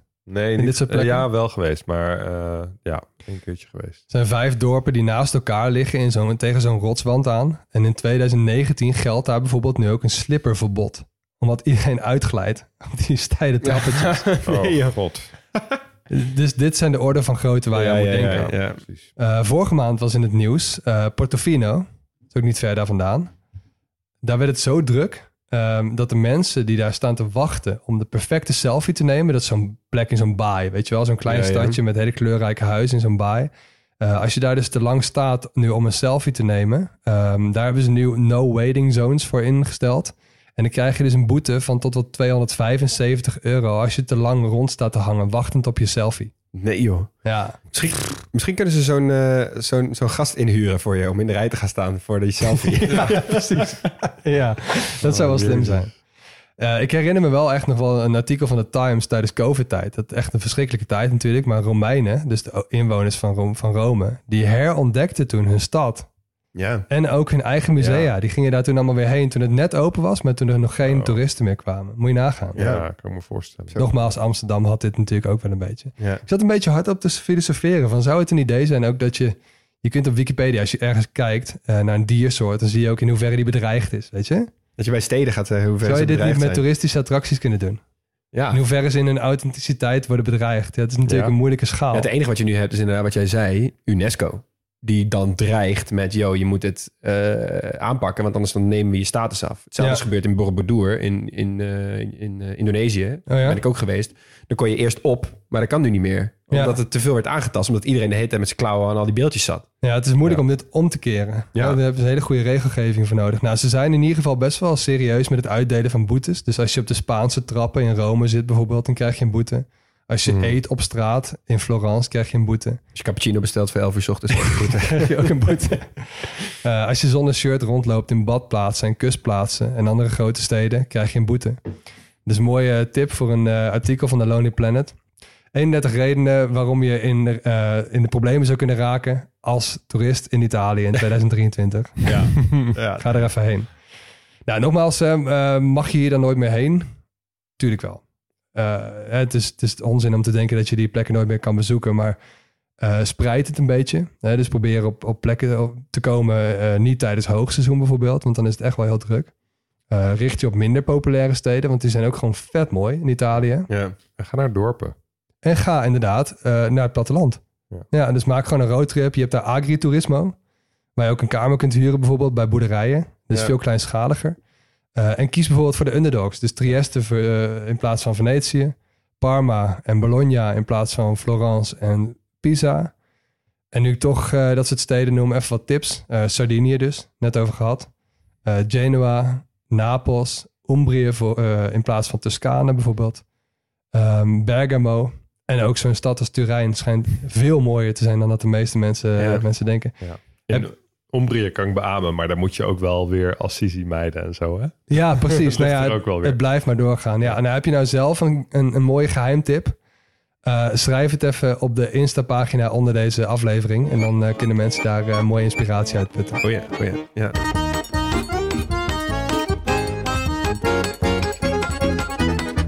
Oké, okay, zijn we bij het tweede rondje beroemdheden beland. En um, ik mag het hebben over Leonardo da Vinci. Zo. Um, en ik heb een zwak voor mensen die breed ontwikkeld zijn. In de aflevering Duitsland had ik het daarom ook al over Goethe. maar met Leonardo da Vinci heb ik wel het schoolvoorbeeld te pakken. Da Vinci was architect, uitvinder, ingenieur, filosoof, natuurkundige, scheikundige, anatomist, beeldhouwer, schrijver en schilder. En uh, hij bedacht de bijpassende term zelf, de homo universalis, de universele mens. En op mijn middelbare school hing een poster van zijn Vitruvius-man, um, die, die me telkens aan zijn concept herinnerde. En ik wist als tiener niet zo heel goed wat ik wilde worden, dus zijn beeld van de homo universalis sprak mij wel aan. En ik maakte er een beetje mijn levensdoel van om me breed te ontwikkelen. Um, ik ga mezelf een beetje met Da Vinci identificeren. Misschien ook wel geholpen door mijn tweede naam, Leonard. um, maar daar houdt de vergelijking wel, wel snel op. Want uh, mij heeft het hooguit geholpen om tot de studie sociale geografie te komen. En een podcast over van alles nog wat te kunnen maken. uh, maar Leonardo, Leonardo da Vinci was, was echt een genie die zijn tijd ver, ver, ver vooruit was. Even, um, de beste man leefde in de 15e eeuw en experimenteerde met ontwerpen voor helikopters, vliegtuigen en parachutes. Ja. In 2000 bouwde iemand zijn parachute na, precies volgens de beschrijving, met hout en canvas en testte hem met een moderne parachute als backup. Hij functioneerde perfect. Dit is echt zo bizar, die guy. Het kan niet van al zijn ontwerpen worden gezegd. Uh, zijn tekening van een tank bevatte een fout. De voor- en de achterwielen die draaien naar elkaar toe. Waardoor die dus niet vooruit zou kunnen komen. Maar sommigen beweren dat Da Vinci dat expres deed vanwege zijn afkeer tegen oorlog. En dan hebben we het nog niet eens gehad over de Mona Lisa en het laatste avondmaal. Het is ja, niet verwonderlijk dat hij door Italianen werd uitgeroepen als de grootste Italiaan aller tijden. Wat goed. Nou, dan heb ik nog zo'n uh, homo universalis voor je. Uh, want ik ga het hebben over Galileo Galilei. Uit Pisa, werd geboren in 1564. Hij was meetkundige, filosoof en vooral astronoom. en nu laat ik nog een paar beroepen voor je achterwege, Huur. Ga zelf even kijken. Hij was een tijdgenoot van Nicolaas Copernicus. Uh, die dacht dat niet de aarde, maar de zon het middelpunt was van ons zonnestelsel. En die theorie die werd steeds bekender, maar was nu niet echt geaccepteerd. Uh, kreeg vooral veel weerstand van de kerk. Hè, want ja, zo'n mooi iets als, als de aarde, dat zou wel het middelpunt moeten zijn. Maar Galilei die geloofde hem. En die gingen ook wat doen om die theorie wat verder te helpen. Dus die bouwden een telescoop, gingen heel lang heel veel kijken. en ging vanaf toen ook wel veel aan zijn meetkundige achtergrond hebben. Dus hij sloeg aan het rekenen en wat bleek, uh, gezien de banen van die planeten kon het dus niet anders dan dat alle planeten om de zon draaien. Dus hij had in feite Copernicus' theorie empirisch bewezen. Hij ontdekte ook de vier manen van Jupiter, die we dus nu ook de Galileïsche manen noemen. Maar voor dit alles kreeg hij wel veel gedoe met de kerk, hoewel hij wel zelf een toegewijd christen was. Hij zag zelf helemaal geen conflict met het geloof, want hij wilde juist bewijzen hoe ingenieus alles in elkaar zat wat de grote schepper gemaakt had. Ja.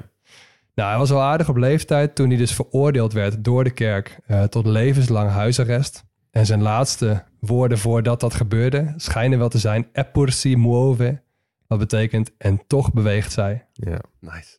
Goeie, prachtig. Ik wil het met jullie hebben over um, iemand die voor mij persoonlijk ook belangrijk is geweest, namelijk Maria Montessori. Ah. Maria Montessori, geboren 31 augustus 1870, um, ging na haar middelbare schooltijd tegen de gewoonte van de tijd in, hè, mind you, dus, dus de 19e eeuw, uh, kiezen voor een studie voor ingenieur. Uh, beviel haar toch niet helemaal, is medicijnen gaan studeren. Uh, werd succesvol en werd de eerste vrouwelijke arts van Italië in 1896. Maar daar bleef het eigenlijk niet bij. Want ze kwam in het ziekenhuis in Rome in contact met zogenaamde, wat ze toen noemden, idioten, air quotes, kinderen. Uh, maar zij ontdekte dat die kinderen helemaal niet idioot waren. Ze werden gewoon compleet verstoken van enig speelgoed of leermiddel. Ze werden daar gewoon achtergelaten. En die hebben dus zich nooit kunnen ontwikkelen op die manier. Eh, en zij trok het lot van die kinderen heel erg aan, verdiepte zich in de psychologie en de pedagogie en heeft allerlei soort speelgoed en ontwikkelingsmateriaal bedacht wat die zintuigen van die kinderen zou aanspreken. Uh, dat werkte best wel goed. En in 1907 mocht ze haar idee in de praktijk brengen in een armoewijk in Rome. Toen heeft ze de Casa del Bambini, de kinderhuizen, uh, bedacht. Eh, en dat is eigenlijk een beetje de bakermat geweest van wat wij nu kennen als Montessori-onderwijs. Eh, ze is in no time naar sterrendom geknald. Ze ging echt van heel Europa naar Amerika. Overal moest ze op congressen spreken. En ze wilde, iedereen wilde haar bombarderen als een soort, eh, ja, een soort heel bekendheid. Maar zij zelf wilde dat allemaal niks weten. Ze wilde gewoon een goede school maken. 1934 uh, verbrak ze alle banden met Italië vanwege Benito Mussolini. Uh, ze was best wel ook al gewoon politiek geëngageerd. En ze vertrok daarmee naar Nederland. Uh, in Nederland zat ze een tijdje. Het is een school in Laren gesticht. en in oktober 1939 besloot ze... weet je wat, ik ga een lange reis maken met mijn zoon... ik ga naar India. die korte reis werd een iets langere reis... want ja, toen kwam de Tweede Wereldoorlog. Dus ze is zes jaar in India geweest. Daar heeft ze ook Gandhi en zo gesproken... en allemaal mensen ontmoet. En daarna is ze teruggegaan naar Nederland... en heeft ze tot haar dood eigenlijk hier gewerkt... en scholen opgericht... En ze is begraven in Noordwijk, of all fucking places. dat wel. gewoon in Noordwijk. Gewoon in Noordwijk. Maar tegenwoordig zijn er echt uh, meer dan, uh, meer dan 50.000 scholen. Nederland wordt ook wel gezien als echt de plek waar de meeste scholen Montessori okay. per hoofd van de bevolking zijn. Juist omdat wij dus al best wel vroeg vrijheid van onderwijs hadden. Um, en haar methode werd heel bekend en in vele landen toegepast. En het idee van het Montessori-onderwijs wordt meestal samengevat in de uitspraak: leer mij het zelf te doen ja. in grotere klassen. Ja. En dat heb ik dus ook gedaan. Tijd voor een uh, tripje. Bedevaart naar Noordwijk. Bedevaart naar Noordwijk. Ja. De kunst. Italië en de kunst. Ja. Succes. Ik heb echt de moeilijkste hoofdstukjes, jongens. het, is niet, het is niet te geloven. Hoe kun je mij hier nou mee opzadelen? Nou goed. Italië is natuurlijk een bakermat van van alles. Uh, maar ik wil je beginnen met eentje die je misschien niet hebt zien aankomen. Namelijk art cinema en de stijl van films. Um, in de filmgeschiedenis is Italië daarin echt heel belangrijk geweest. En dit komt mede door Benito Mussolini. Oh. Hij heeft namelijk in 1937 het zogenaamde Cinecittà opgericht. Dat is een soort uh, plek waar films opgenomen kunnen worden. Uh, samen met zijn zoon en uh, hoofd van de. Samen met zijn zoon, die is filmcriticus en producer geworden. onder het motto: Cinema is het krachtigste wapen. Dus niet alleen voor het herstellen van de filmindustrie, maar natuurlijk ook voor propaganda. propaganda. Ja. Uh, dus, uh, maar het werkte wel. Want op die manier had hij steeds meer aandacht en kreeg hij steeds meer plekken. Uh, en na de Tweede Wereldoorlog kwamen er ook steeds meer mensen daar naartoe om films op te nemen. Want het was vrij goedkoop. Er, was, er waren plekken voor. En er was heel veel, heel animo voor set pieces in langer geleden. Ik noem dingen als Ben Hur of La Dolce Vita. En iets later ook de derde versie van The Godfather. Godfather 3 is ook opgenomen in de Cinecittà. Hm.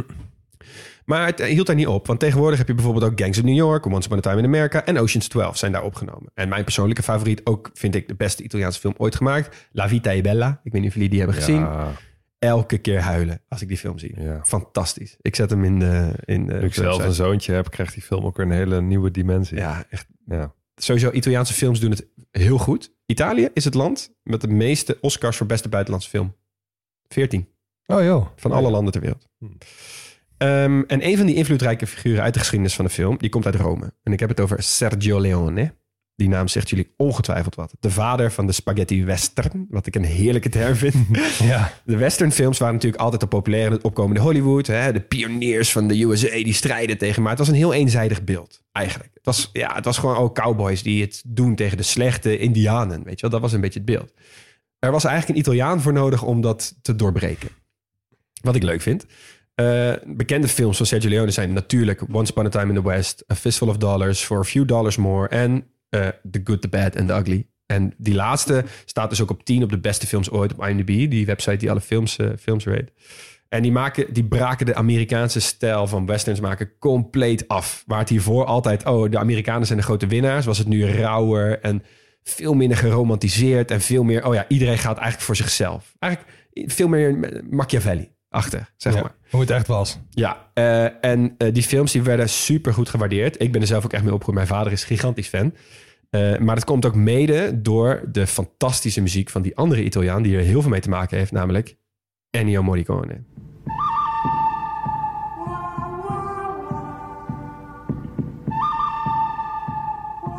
Ja, Zo iconisch. dit is elke keer kippenvel. Ja, dit is in mijn ogen hoeveel muziek zou moeten zijn. Ja, fantastisch.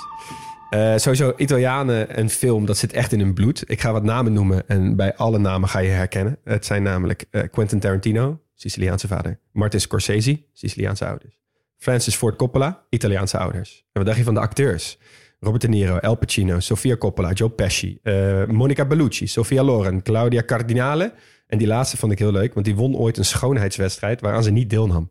Ze zat in het publiek. Nee, ja, dat, iedereen zei van, ah Weet je wat? ja, Die is eigenlijk jullie, staan, mooier. jullie staan hier je best te doen, maar daar in het publiek, daar links achter, Zij is echt die moeten we hebben. Precies.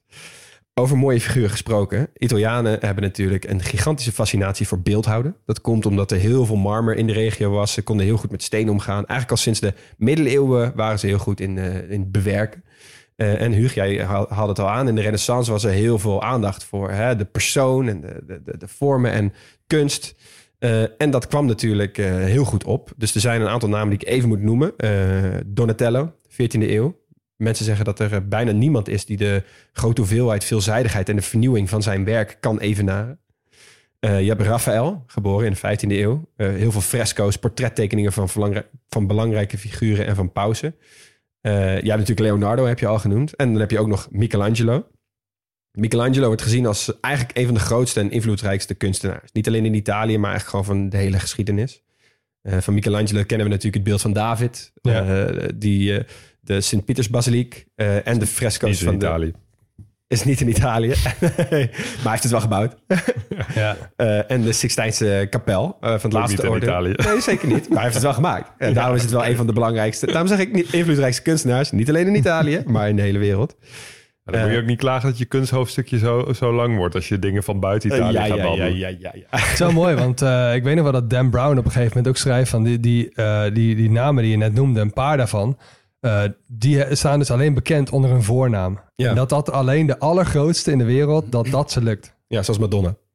Ja, ik heb natuurlijk inderdaad Donatello, Raphaël, Leonardo en Michelangelo. Zijn natuurlijk ook wel bekend als de Teenage Mutant Ninja Turtles. Ehm, dat terzijde. Een ander bekend beeldwerk die ik jullie wil toetsen is Atlas. Ja. De naamgever van onze podcast. Eh is een mythisch figuur. Ehm, en de Atlas van Farnese is het oudste beeld van Atlas dat we kennen. Stamt uit de tweede eeuw na Christus. Maar vraag ik voor jullie, wat draagt Atlas? De wereld, toch? Dat dacht ik dus ook. Dat is Ja. dus niet zo. Oh. Oh. Hij draagt dus de hemelbol. Ja hoor. Hij, moet dus, hij staat Oh, dat op de aarde en hij draait Galileo. de hemelbol. Ja. Oké.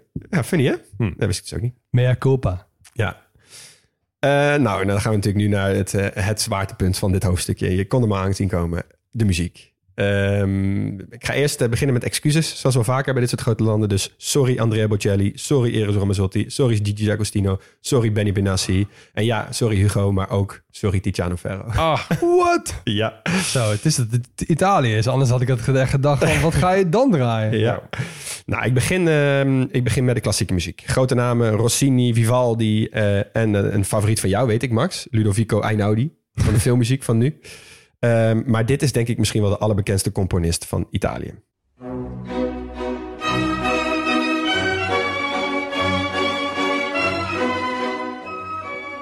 Giuseppe Verdi. Giuseppe Verdi, ja. Niet van de pizza reclame, of eigenlijk ook van de pizza reclame, maar dit is inderdaad Giuseppe Verdi. Dit is zijn opera Rigoletto. Eh, fun fact over Verdi. Hij is geboren in het dorpje Le Roncole, dat in 1813 net was overgenomen door het Eerste Franse Rijk. Dus je zou kunnen zeggen dat dit eigenlijk een Fransman is. Ja. Moet je niet doen tegen een Italiaan, maar als je zin hebt in ruzie. Oké. Ja, ehm, en een andere grote naam die ik even wil noemen vanuit de klassieke muziek is Claudio Monteverdi. Want hij wordt namelijk gezien als de vader van de opera. En daar ga ik het even met jullie over hebben. Want welk land kan nou beter besproken worden? De opera als Italië. Weet je, zijn jullie wel eens naar een opera show geweest? Ja, zeker. Ja, zeker. Wat? Echt? Allebei? Ja, niet? Nee, nog nooit. Oh. Ja, ik, ik kan er niet zo heel veel mee, moet ik zeggen. Nee. Maar dat, ja, dat heb ik ook met musical.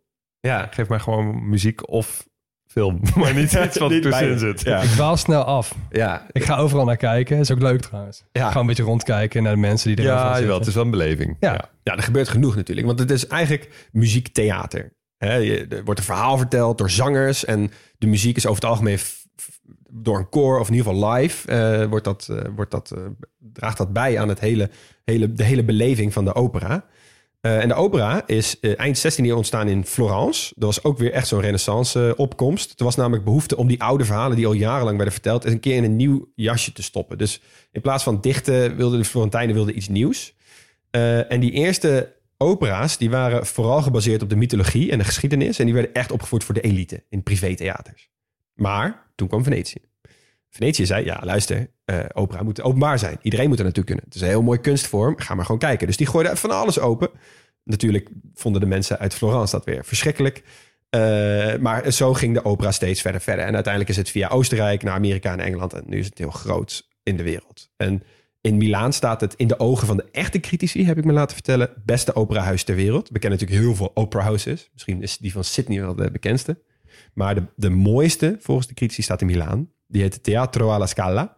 En dit vind ik een heel mooi feitje over hen. Zij staan bekend om hun logione. Dat is dus de bovengalerij waar de goedkope stoelen staan. En daar komen heel wat stamgasten, ook wel de logionisti genoemd. Dat zijn echt de harde kern hooligans onder de opera-fans.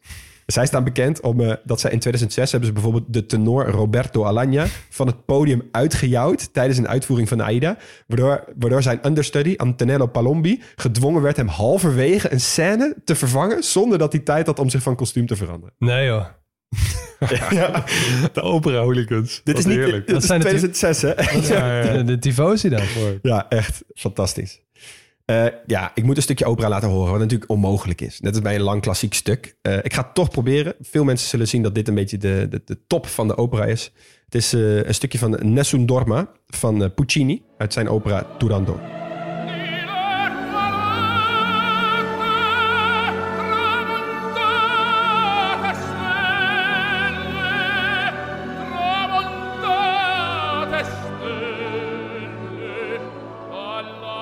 Zo bombastisch. Ja, opera. Ja, enorm. Maar mijn vraag aan jullie is, wie hoorde je hier? Ja, dat zal toch Pavarotti zijn dan? Luciano Pavarotti. Hey. Zeker. Ja, ik zou uh, zeggen misschien wel de allergrootste naam van opera. In ieder geval van onze tijd. Ook de allergrootste man. De allergrootste man. Ja, was een grote, grote meneer. Een tenor. Uh, hij is natuurlijk wereldwijd heel erg bekend geworden. En dat komt omdat hij heel veel samenwerkingen aanging met toen vaak populaire artiesten. Ik noem bijvoorbeeld een Elton John, een Sting, een Bono, Celine Dion, Eric Clapton, James Brown. Uh, hij heeft ook nog het officiële lied van het WK 1990 in Italië gedaan. Wat ik best wel vet vind. Ja. Uh, en in 1998 ging hij ook nog even een, zijpadje in met de Spice Girls. Met hun nummer Viva Forever. Daar ga ik een stukje van laten horen.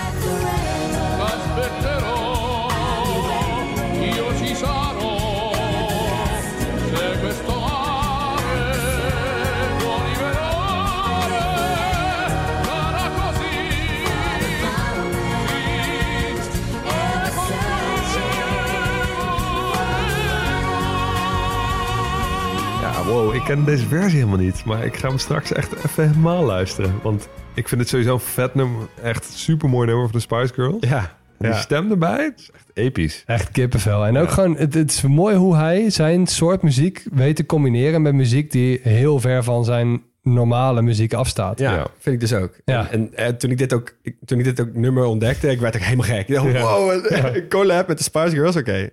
Nou, over girls gesproken. Eh, vrouwen worden nog wel eens aangesproken als Bella in Italië. En als je ze dan vaarwel zegt, dan zeg je... Bella ciao. Stamattina mi sono alzato.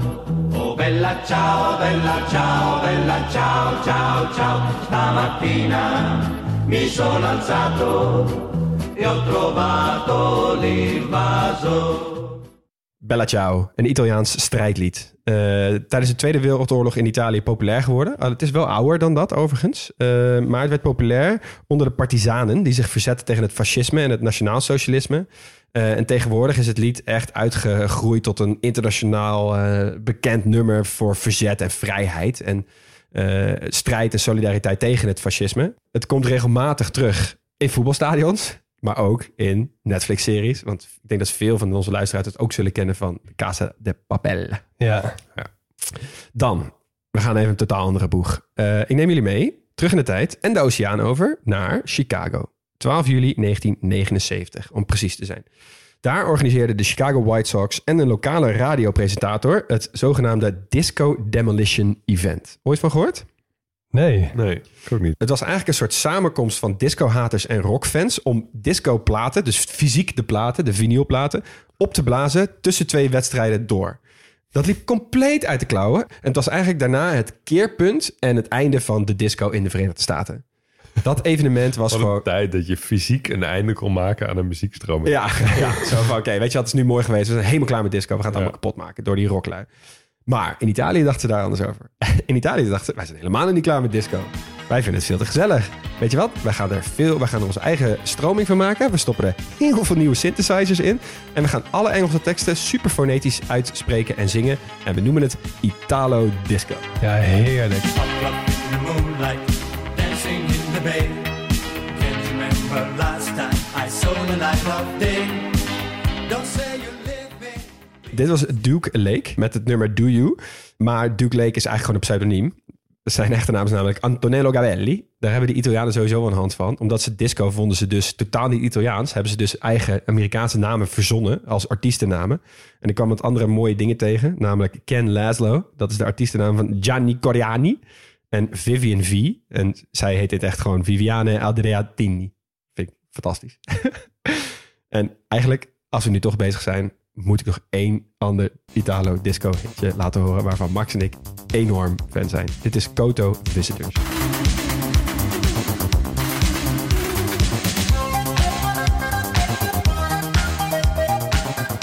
Ja, ik ben ook fan hoor.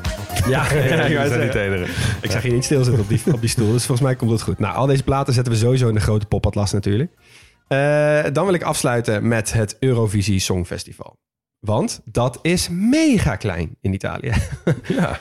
Echt, nobody cares. In Italië. Eh, want ze hebben namelijk de OG van de festivals, van de muziekfestivals, namelijk het Sanremo Festival. Sterker nog, het Eurovisie Songfestival is gebaseerd op het Sanremo Festival. Eh, Sanremo is vijf jaar ouder. ehm, en was de start voor veel grote Italiaanse namen die daar zijn doorgebroken. Ik noem een Andrea Bocelli, een Eros Ramazzotti, een, een Zucchero. Het is elk jaar een feestje voor de Italianen. En blijft ook elk jaar weer het best bekeken programma op de Italiaanse televisie. Eh, ik neem jullie mee met de winnaar van een van eh, de edities. Eh, zij is een hele grote naam in de Italiaanse muziek. Ze verkocht meer dan 70 miljoen albums. Zong liedjes in zes talen en had meerdere prijzen op haar naam, waaronder Grammys en Oscar-nominaties. En ze stond zesde op die lijst van die verkiezingen van de grootste Italiaan aller tijden, waar Oh ja, eh, Leonardo, Leonardo da da Vinci Zo. eerste, eerste was. Zesde? Ja. Zesde, eerste Holy. vrouw. Hm. Eh, ik geef jullie het nummer La Solitudine van Laura Pausini.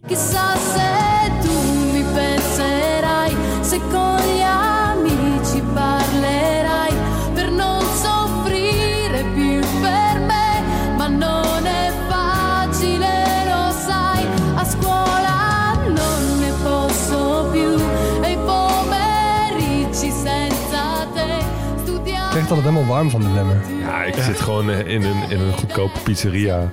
Meteen. Met van die flessen wijn en, een ri- en zo'n rieten, ding, een rieten mandje aan het plafond.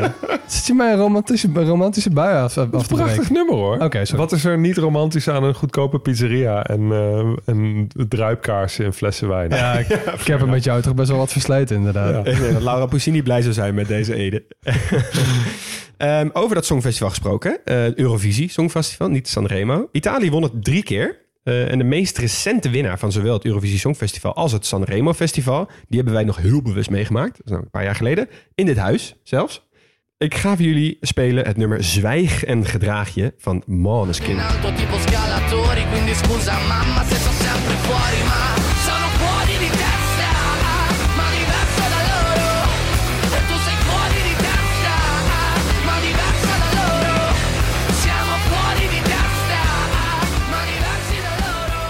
Ja, totaal geen, geen songfestivalnummer, maar daarom wel heel vet dat deze ronde. Ik vind dus als er iets totaal geen Songfestivalnummer is... is het meteen wel een Ja. Songfestivalnummer. Dat Ja. vind ik het mooie van het Songfestival. Ja, dat is ook wel zo. Toch? Ja, meer gitaar en meer beter. Kom maar door. Ja, ik vond het een lekker nummer. Nou goed, dat de Italianen nog maar veel dingen mogen toevoegen aan de wereld van muziek. Ja, nou ongeveer net zoveel als ze hebben gedaan eh, in de wereld van de keuken. Want daar gaan we het over hebben. En toen ik het loodje trok, dacht ik van, nou leuk, beetje, een beetje wat lekkere Italiaanse gerechten langs. Ehm, maar het begon me toch al wel snel te duizelen van waar moet ik in godsnaam beginnen? Hoe ga ik dit in, in een paar minuten vatten? Ja, Nou, wat wel heel erg helpt, ik hoef niemand echt uit te leggen wat de Italiaanse keuken karakteriseert, want de Italiaanse keuken is een van de meest geëxporteerde ter wereld en de meest populaire keuken ter wereld. ja. Ehm 10% van alle restaurants in Nederland is Italiaans. Dat Dat is echt procent. Ja, Waanzin. zijn er bijna 2000. Is dat meer dan de shin.in.spec.rest? Ja, veel meer dan de eh, Chinese restaurants. Ja. En meer dan alles dan, denk ik. Ja, meer, ja, meer dan alles. En bij gebrek aan een interessante grootste- eigen keuken. grootste groep. Ja, precies. Ja. Hoe zou dat in de Ehm, wereld zijn? Hoeveel procent van de wereld? Heb ik geprobeerd op te zoeken, maar ik kon dat niet echt vinden. Het is natuurlijk super. Hè? In Nederland is dat best wel goed, eh, goed onderzocht of terug te vinden. Maar Ja, maar zelfs toen wij in Oezbekistan waren en in Iran ook bijvoorbeeld, zelfs daar Ja. heb je gewoon pizzeria's. Ik denk dat er geen land is in de wereld waar je geen pizza kan krijgen. nee, dat denk ik ook. Zo, dat is een goeie. Dat is een goeie. Ja. Nou, wij kennen de Italiaanse keuken dus vooral van buiten Italië. En ehm, in die Italiaanse restaurants buiten Italië wordt de keuken toch wel een beetje gereduceerd tot eh, de meest populaire pizza's, pasta's, eh, tiramisu, misschien risotto als je geluk hebt, of ossobuco of polenta, dat soort gerechten. Gnocchi. Ja, maar daar houdt het wel een beetje op. En als je in Italië zelf gaat eten, dan ontdek je pas echt de lokale nuances. Ehm goede kans dat je echt 90% van de gerechten op de kaart helemaal niet kent. Ja. Ik ga even wat echte regionale specialiteiten langs. Gerechten die dus echt heel groot zijn in de regio die ik noem. We beginnen met de frico. Komt uit Friuli. Dat ligt in het noordoosten van Italië, op de, bij de Sloveense en Oostenrijkse grens.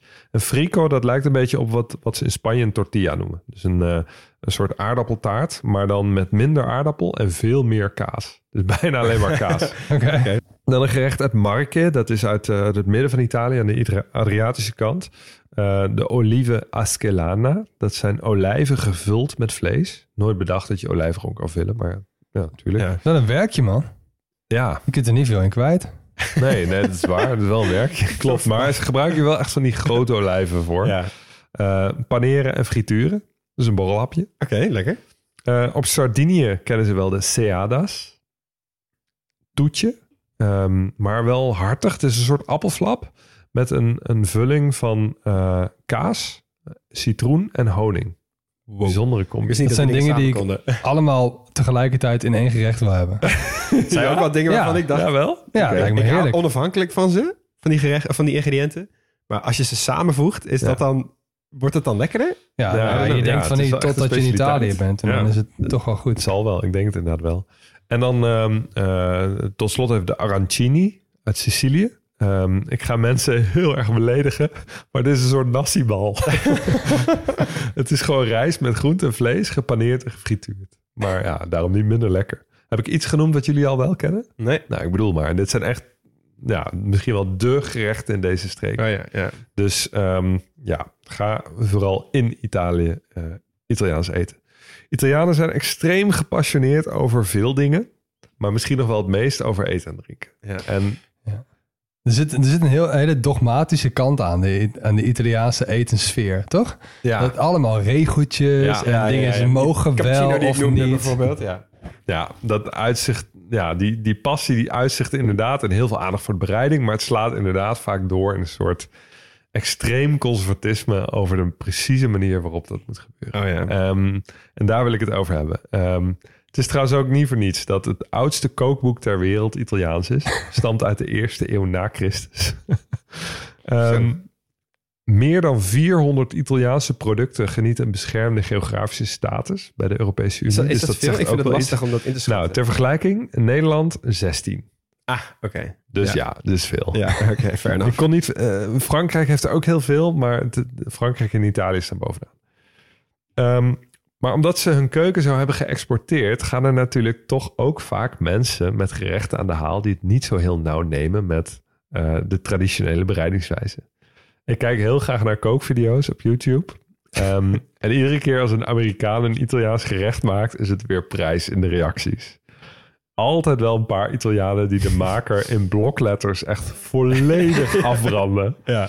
Ehm, twee gerechten halen het meest bloed onder de Italiaanse eh, nagels vandaan. Eh, de eerste is de pizza Hawaii. Hawaii. Ja, zo, zo. En de ja. tweede is de pasta carbonara. ja. Eh, pasta carbonara heeft een hele beperkte set ingrediënten. Spaghetti, guanciale, dus wangspek, pecorino, zwarte peper en ei. En iedere toevoeging is dus echt uit den boze. Dus geen ui, geen champignons en vooral geen room. Nee. Ehm, luister even naar deze reactievideo. Je hoort een Italiaanse chef reageren op kookvideo's van Amerikaanse parodieën op de carbonara. I think I'm ready to add my egg mixture. And you want to do this pretty quickly. So what you're going to do is kind of move the pot as you add this. Want a little bit of green at this point? You could put in a little bit of parsley here. And that is spaghetti carbonara. No, no, no, no, no. No, no, no, no parsley. I want to see the creamy carbonara. That's what is going to decorate our pasta, together with the guanciale or pancetta. You don't need any greens. Here we're talking about authentic carbonara, okay? Garlic. No, no, no, no. No garlic. Look at that. Looks burned. You don't garlic. Chicken stock. What have they done? Chicken stock in carbonara. And speechless. Ja, ik ga hier ook zo goed op. Ook al van die filmpjes. Dat, je hebt ook zo'n stijl, op, dat zie ik heel vaak op Instagram langskomen. Die, en zij is Amerikaans en hij is Italiaans. En zij filmt dan expres en dan doet ze allemaal dingen. Soms is het in scène gezet, maar heel vaak is het ook gewoon echt. Dan doet ze dingen waardoor hij helemaal tot aan het plafond zit. Dan gaat ze bijvoorbeeld koken en dan zet ze een pan kokend water op. En dan pakt ze zo spaghetti en dan gaat ze met een schaar die spaghetti door midden knippen. Ja, ja, ja, en hij staat daar zo 10 meter achter, zo van... Hey, my darling, what are you doing? What is this? What are you doing? You're cutting the spaghetti. Maar toch, ik vind, ik vind eh, op zich de bereidheid tot het openen van je keuken tot een soort van fusion. Dat vind ik wel een mooi, mooi component van, van een keuken. toch? Ja, maar is dit bereidheid? Nee, maar dat hebben zij dus absoluut Oh, nee, niet. precies. Nee, precies. Nee, ja, dus, klopt. dus op zich, de, de openheid om er wat met, met z'n allen van wat te maken, dat vind ik op zich wel tof. Ja. Maar als je dan toch de hele andere kant van het spectrum hebt, doe het dan maar zo. Toch? Ja, ja dat is waar. Ik, ehm, ik geef jullie nog een paar pro-tipjes om culinaire blunders te voorkomen. Van 's ochtends tot 's avonds. Ehm, ontbijt licht. Een koffie en een croissantje is echt genoeg. Eh, en die eet je het liefst gewoon staand in een barretje. Volgende tip. eh, drink na tien uur 's ochtends dus geen cappuccino meer. Alleen maar 's ochtends cappuccino. Derde, drink het water dat je bij de espresso krijgt als eerste. Zo reinig je je mond, zodat je de koffie beter proeft. Dus niet andersom. Dus niet met het water de koffie wegspoelen. Ja, ja, ja. Snij je pasta nooit door. Dat is ook duidelijk. Gebruik geen lepel om je spaghetti om je vork eh, te wikkelen. Eet pasta nooit met brood. Ehm, vraag niet om parmezaanse kaas bij je pasta. Als het erbij hoort, dan krijg je het er vanzelf al bij. Krijg je het niet, dan hoort het dus ook niet. En als het niet hoort, doe het dan dus ook niet. Ik heb je de gevolgen al wel laten horen. Mag je ook gewoon wel ketchup bestellen of zo? Weet ik niet. Daar weet ik zeker van niet. Ik zou het niet doen. Ehm, bestel geen spaghetti bolognese, want ze hebben echt geen flauw idee waar je het over hebt. Eh, bestel als je dat wil tagliatelle al ragout. Eh doe me denken aan een hilarische aflevering van de Keuringsdienst van Waarde... waarmee ze met een zak bolognese chips naar Bologna reist. Absolute aanrader. Ehm, volgende tip. Pasta is een voorgerecht, geen hoofdgerecht. Eh, antipasti eet je weer daarvoor. Hè? Antipaste, van, vandaar de naam. Vraag niet om dressing bij een salade. Hoort niet. Een beetje olijfolie zit er waarschijnlijk wel bij, maar verwacht geen eh honingmosterd dressing of zo. nee. Thousand Islands. Maar Caesar kwam er toch vandaan met zijn salads? Tijdens het eten drink je alleen wijn of mineraalwater. Kraanwater is in Italië wel drinkbaar, maar de kok zal het echt als een belediging zien als je zijn eten drinkt met minder waardig water. Ehm, er is één uitzondering op de wijn- of waterregeling. Bij pizza mag je bier of frisdrank drinken. Kijk. Ah. Dat mag. En de laatste tip. Grappa of limoncello zijn digestieve, geen aperitieven. Je drinkt ze dus na de maaltijd. Ja. Het favoriete aperitief voor tijdens de antipasti is momenteel de Aperol Spritz. Ja. Ehm, ik was niet zo lang geleden in Udine, in Friuli, eh, eh, in het noordoosten van Italië dus. En daar werd tussen vijf en acht op de terrassen echt maar één drankje gedronken, Aperol. Het heeft de Prosecco wel aardig verdrongen, volgens Ja. mij. Nou, heb ik als laatste ehm, ben ik nog even benieuwd naar jullie. Stel je krijgt van mij een gelato met drie bolletjes. Welke smaken kies je dan? Stracciatella.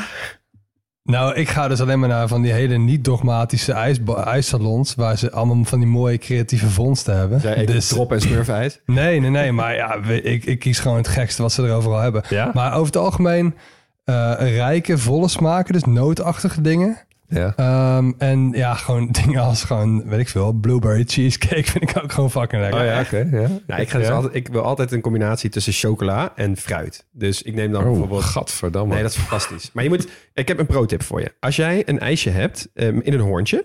neem dan als eerste bolletje chocola. Want dat smelt dan in het hoorntje. En een hoorntje met chocola is een fantastische combinatie. Daarbovenop zet je bijvoorbeeld iets romers. Dus bijvoorbeeld yoghurtijs of iets, iets in die trant. En als je dan inderdaad echt voor een derde bolletje gaat... zet daarbovenop dan eh, citroen of kersen. Gast, ik heb een, eh, ik heb een veel betere tip. Eet gewoon eh, lekker romig ijs, hazelnoot, pistache, vanille. En laat dat fruit en chocola lekker links liggen.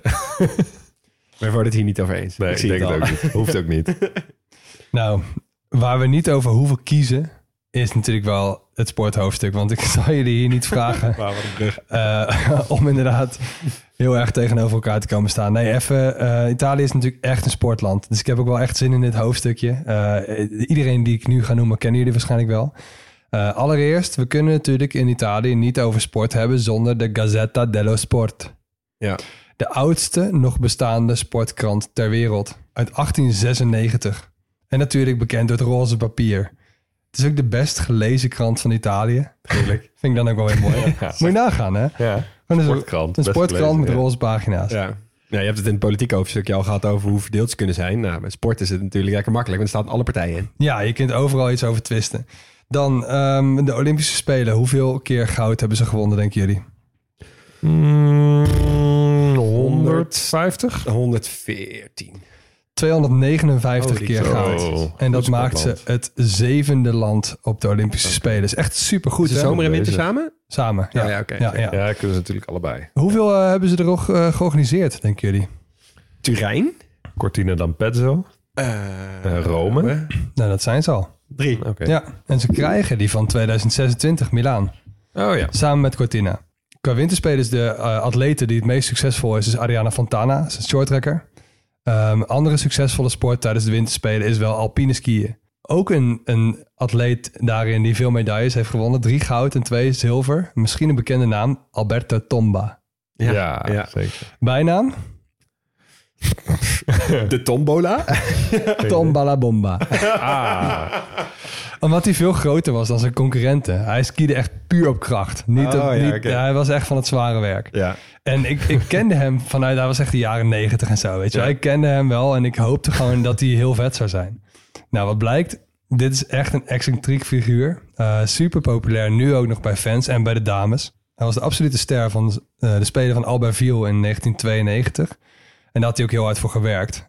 Dit is een krant van toen, heb ik even gekeken. Interview met hem, hij quote. Ik had altijd al een wilde tijd met drie vrouwen tegelijk tot vijf uur 's ochtends.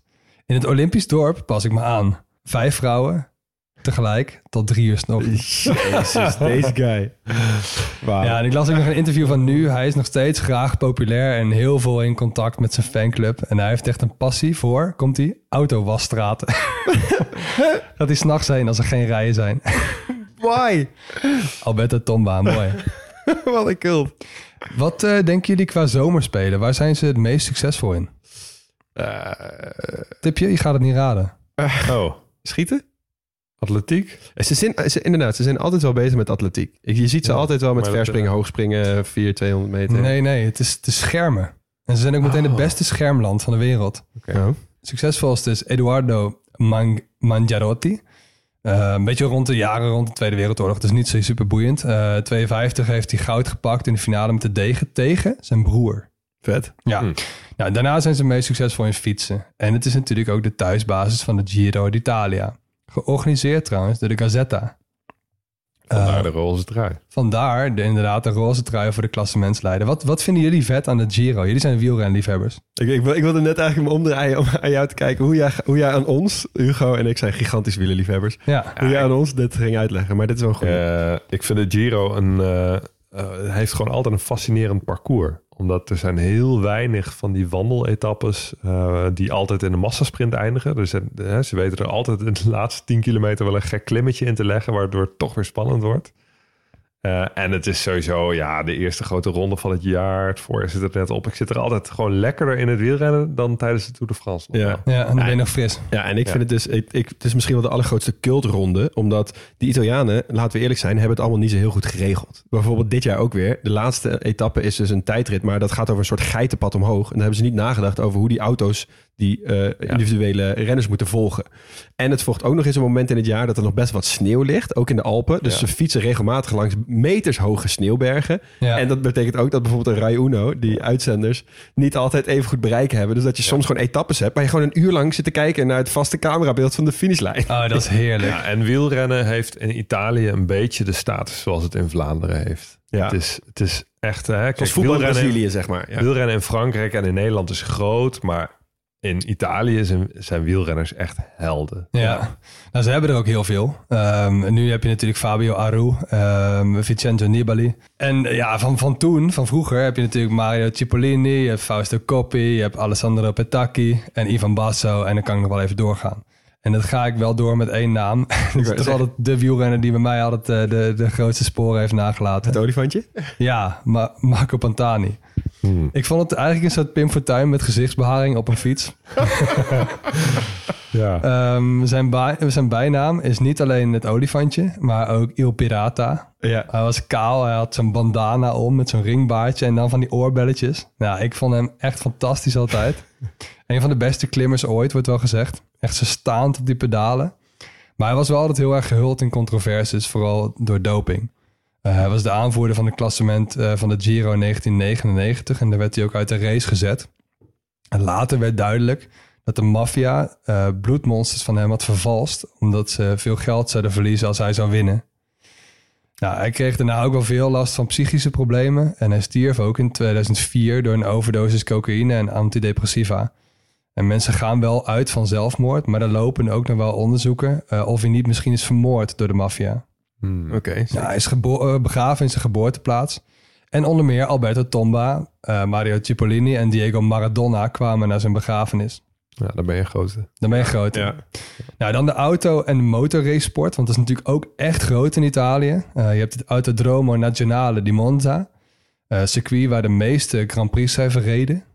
De oudste en met meest van afstand succesvolle team van Formule 1 is natuurlijk Ferrari. Maar in alle tijden klassement staan dus geen Italiaanse coureurs. Dus het Nee. zijn vooral de teams. En misschien zijn ze net als Enzo Ferrari, die zei altijd... Ik, hij, Enzo Ferrari is begonnen als chauffeur bij Alfa Romeo. Maar die is daar op een gegeven moment mee gekapt... omdat hij zoiets had van... ja, weet je, ik kan niet rijden, ik kan beter bouwen. Ja, precies. En Ja. hij zegt dus dat de Italianen daar veel beter in zijn... in bouwen dan in rijden. Ja, je moet je speciali- eh, specialisme weten. Ja. Nou, specialisme eh, van iemand die wel eh, op het voertuig zit, is dus Valentino Rossi, maar dat is een motorcoureur. Ehm, dat is wel echt de meest bekende coureur van Italië. Eh, misschien wel de beste motorracer ooit. Eh, hij is negen keer wereldkampioen geworden en hij werd in 2018 ook de eerste die ooit die bij elkaar 40.075 kilometer in competitiewedstrijden reed. En dat is dus een rondje om de aarde. Ah, vet. gezien. Ja, grappig. Ja. En dan jongens, natuurlijk. Calcio. Voetbal. Voetbal. Ja. Mhm. Het is natuurlijk een van de beste voetballanden op aarde. En natuurlijk, hè, die Squadra Azzurra, het blauwe team, is natuurlijk het nationale team. En blauw is de kleur van het huis van Savoye, eh, grensgebied met Frankrijk. Eh, na de vereniging van, van Italië werd dat dus ook het koningshuis. Beetje zoals de Oranjes bij ons. Die hadden dus als kleur hadden ze blauw. En daarom is ook het Italiaanse sport, eh, sportteams zijn in blauw. Oh, Oké. En het is niet in een van de kleuren van de vlag. Dus altijd goed om even te weten. Dat Italiaanse voetbal is niet altijd even populair geweest bij andere landen. eh, omdat ze niet altijd het leukste voetbal speelden. Catenaccio. Eh, de, de term Catenaccio is inderdaad eh, heel erg verbonden met Italië. Catenaccio betekent ook grendel. Dan weet je het wel. Ja. Een beetje zo'n voetbalstijl waarin het hoogste doel een 1-0 overwinning is. Ja. Je hebt een hele hoop mandekkers. En hun doel is alleen maar de aanvaller uitschakelen. En daarachter heb je nog een libero, dus de laatste man. Dat wordt tegenwoordig niet echt meer gespeeld. Eh, Het is geen doel meer. Hè. Het voetbal tegenwoordig. Iedereen is constant in beweging. Eh, maar het is wel synoniem geworden voor heel verdedigend spelen. En niet gek dus dat Italië een paar van de meest legendarische verdedigers heeft voortgebracht. Dus Fabio Cannavaro, Claudio Gentile, Alessandro Costa Curta, Alessandro Nesta en natuurlijk Cesare en Paolo Maldini. Oh ja, ja, ja. Onlosmakelijk verbonden met AC Milan. Eh, Paolo heeft een zoon, Daniel. Die speelde in 2021-22 bij Milan. Wat ze dus ook de eerste familie maakt van drie generaties Serie A-winnaars. Ah. Wow. Dat is wel echt goeie- vader Cesare, of Ja. inmiddels opa, die won de, de Scudetto met, eh, met, met Milan. En toen Paolo en nu Daniel. Maar toch, de spitsen zijn wel het bekendst. Ja. Ik noem een Christian Vieri, Alessandro Del Piero, Gianfranco Zola, Francesco Totti en natuurlijk Filippo dat is jou- jouw grote voorbeeld, toch? Ja, ik vind het een heerlijke spits. Wat moet je nou doen als Italiaanse spits? Waar, waar sta je om bekend? Ja, hangen bij eh, ja, een randje buitenspel. En dan elke bal die toevallig in de 16 dropt... eventjes Ja. met één voetje of één klein knikje... met je gezicht irritant zijn, vallen. Ja, nee, je moet heel blij zijn. Heel blij met je goals. En ook dat. meer dan met alles. Meer dan met je winst. Je moet het heel uitbundig vieren, inderdaad. Ook als het hele lelijke goals zijn. ja. En ehm, ik heb hier even een eh, mooi audiofragmentje van eh, eh, Studio Socrates. Eh, mijn favoriete voetbalpodcast over alles wat voetbal mooi maakt uit moderne tijden. Eh, ze hadden pas een aflevering over Italiaanse spitsen. En ze, hebben, ze gaan nog iets verder in het lijstje van alle dingen die een Italiaanse spits moet hebben. Eh, ik had ook een lijstje opge- eh, opgeschreven. Eh, veel gebaren. Zeker. Dus zowel naar tegenstanders als de scheidsrechter als je medespelers. Ja. Erg belangrijk om met je handen veel te En met publiek. Ja. Eh, toch wel ook een must om nat haar te hebben de hele wedstrijd lang. Ja. Het liefst met Ehm, een bandje. Het liefst met een bandje, ja. Maar er mag ook zeker wel één of twee lokjes Ja, over je gezicht vallen. ja, ja. F- ik heb voor mijn gevoel ook... Je moet vaak een soort kolletjes of handschoenen of lange broek onder je broek hebben. Dat is veel accessoires op het veld. Ja. Heel herkenbaar. Ja, wel hè? Ja. Ja. Maar wel Heel van vroeger, moet ik zeggen. Ik heb het nu... Nu minder hè? Nu minder. Je gaat Ja. er waarschijnlijk nu straks over beginnen. Maar zeg maar, de, de laatste EK's en WK's waar wij ze hebben gezien... vond ik ze echt veel leuker spelen. Dan, Zijn- het is niet meer het Catenaccio van, uh, Nee, van Precies, ze zijn veel leuker gaan spelen. En ik heb eens even zitten denken van... wat hebben wij nou voor relatie met die Italiaanse spitsen en die voetbalteams? En wij als Nederlanders, weet je? En ik kwam een beetje erop, het is gewoon alles, alles wat wij niet zijn. Dus niet voetbal spelen voor de vorm en dan toch verliezen. Maar gewoon lelijk voetbal spelen, maar wel resultaatgericht. Ehm, daarom haten we ze gewoon, maar niet zoals de Portugezen. Want de Portugezen, daar zien we niks moois in. Weet je, wij bewonderen de Italianen wel. Ja. Dat gevoel krijg ik er een beetje van.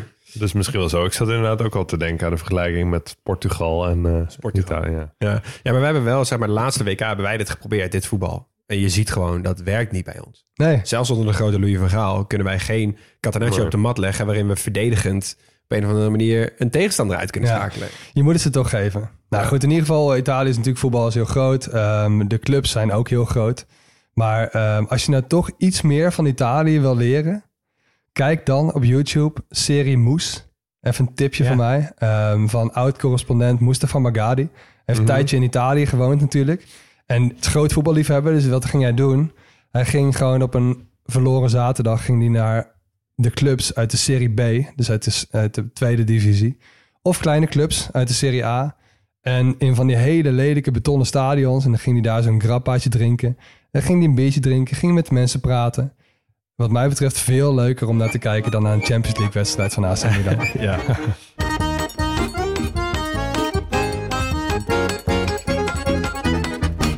Mannen, wat maakt Italië uniek?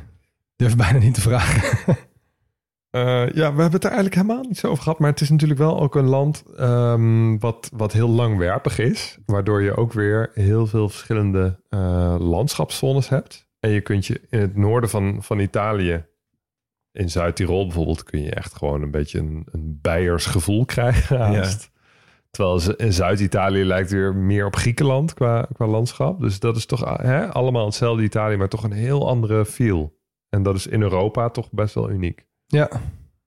Ja, ik vind dus echt uniek dat het is een politiek, een geschiedkundig zo'n verdeeld land. Ook qua taal. Als je ziet dat ze allemaal hun eigen eh, dialecten hebben, allemaal hun eigen woorden, allemaal hun eigen gezegdes.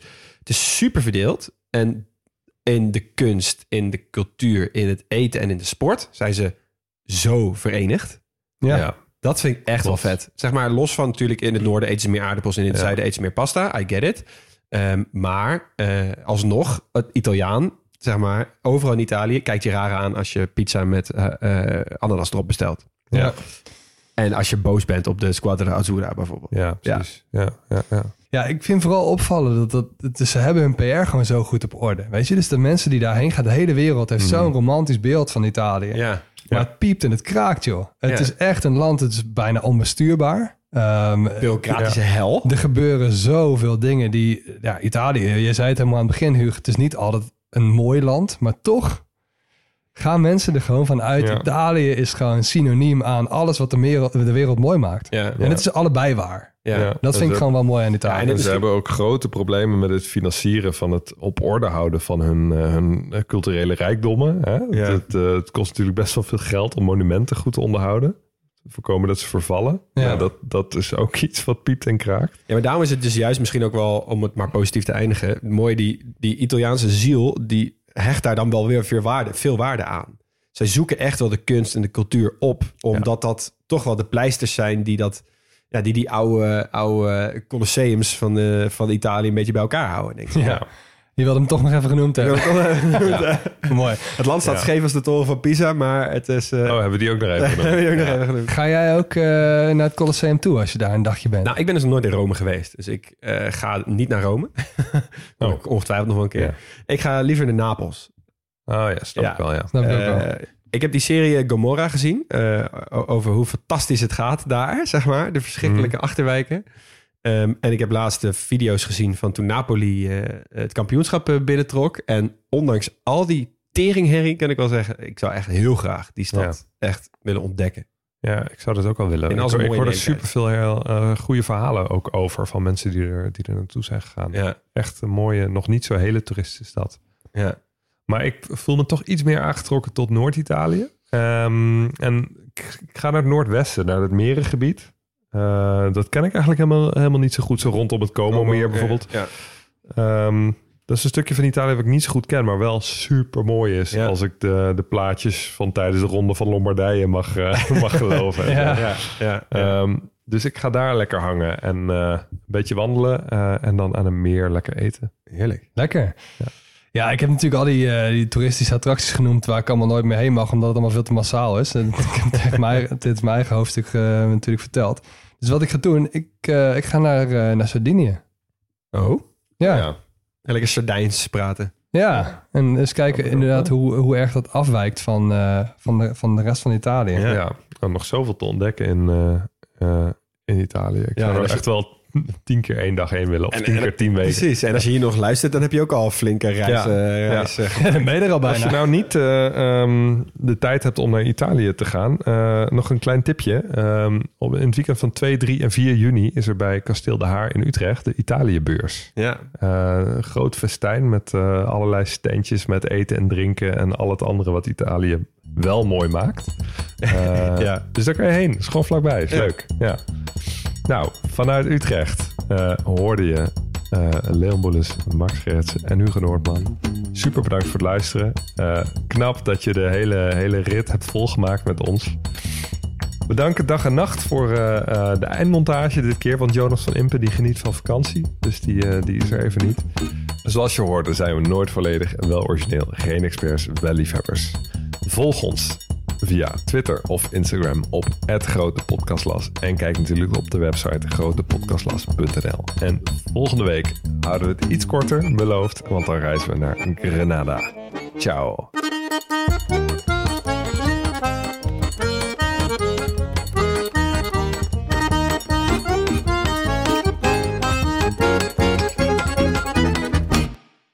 Yo, luisteraar. Luister je nog steeds? Klasse man, je hebt er gewoon helemaal afgeluisterd. Nou, nu je tot hier bent gekomen, koop dan ook gelijk even ons boek hè. grotepodcastlas.nl slash boek. Doei!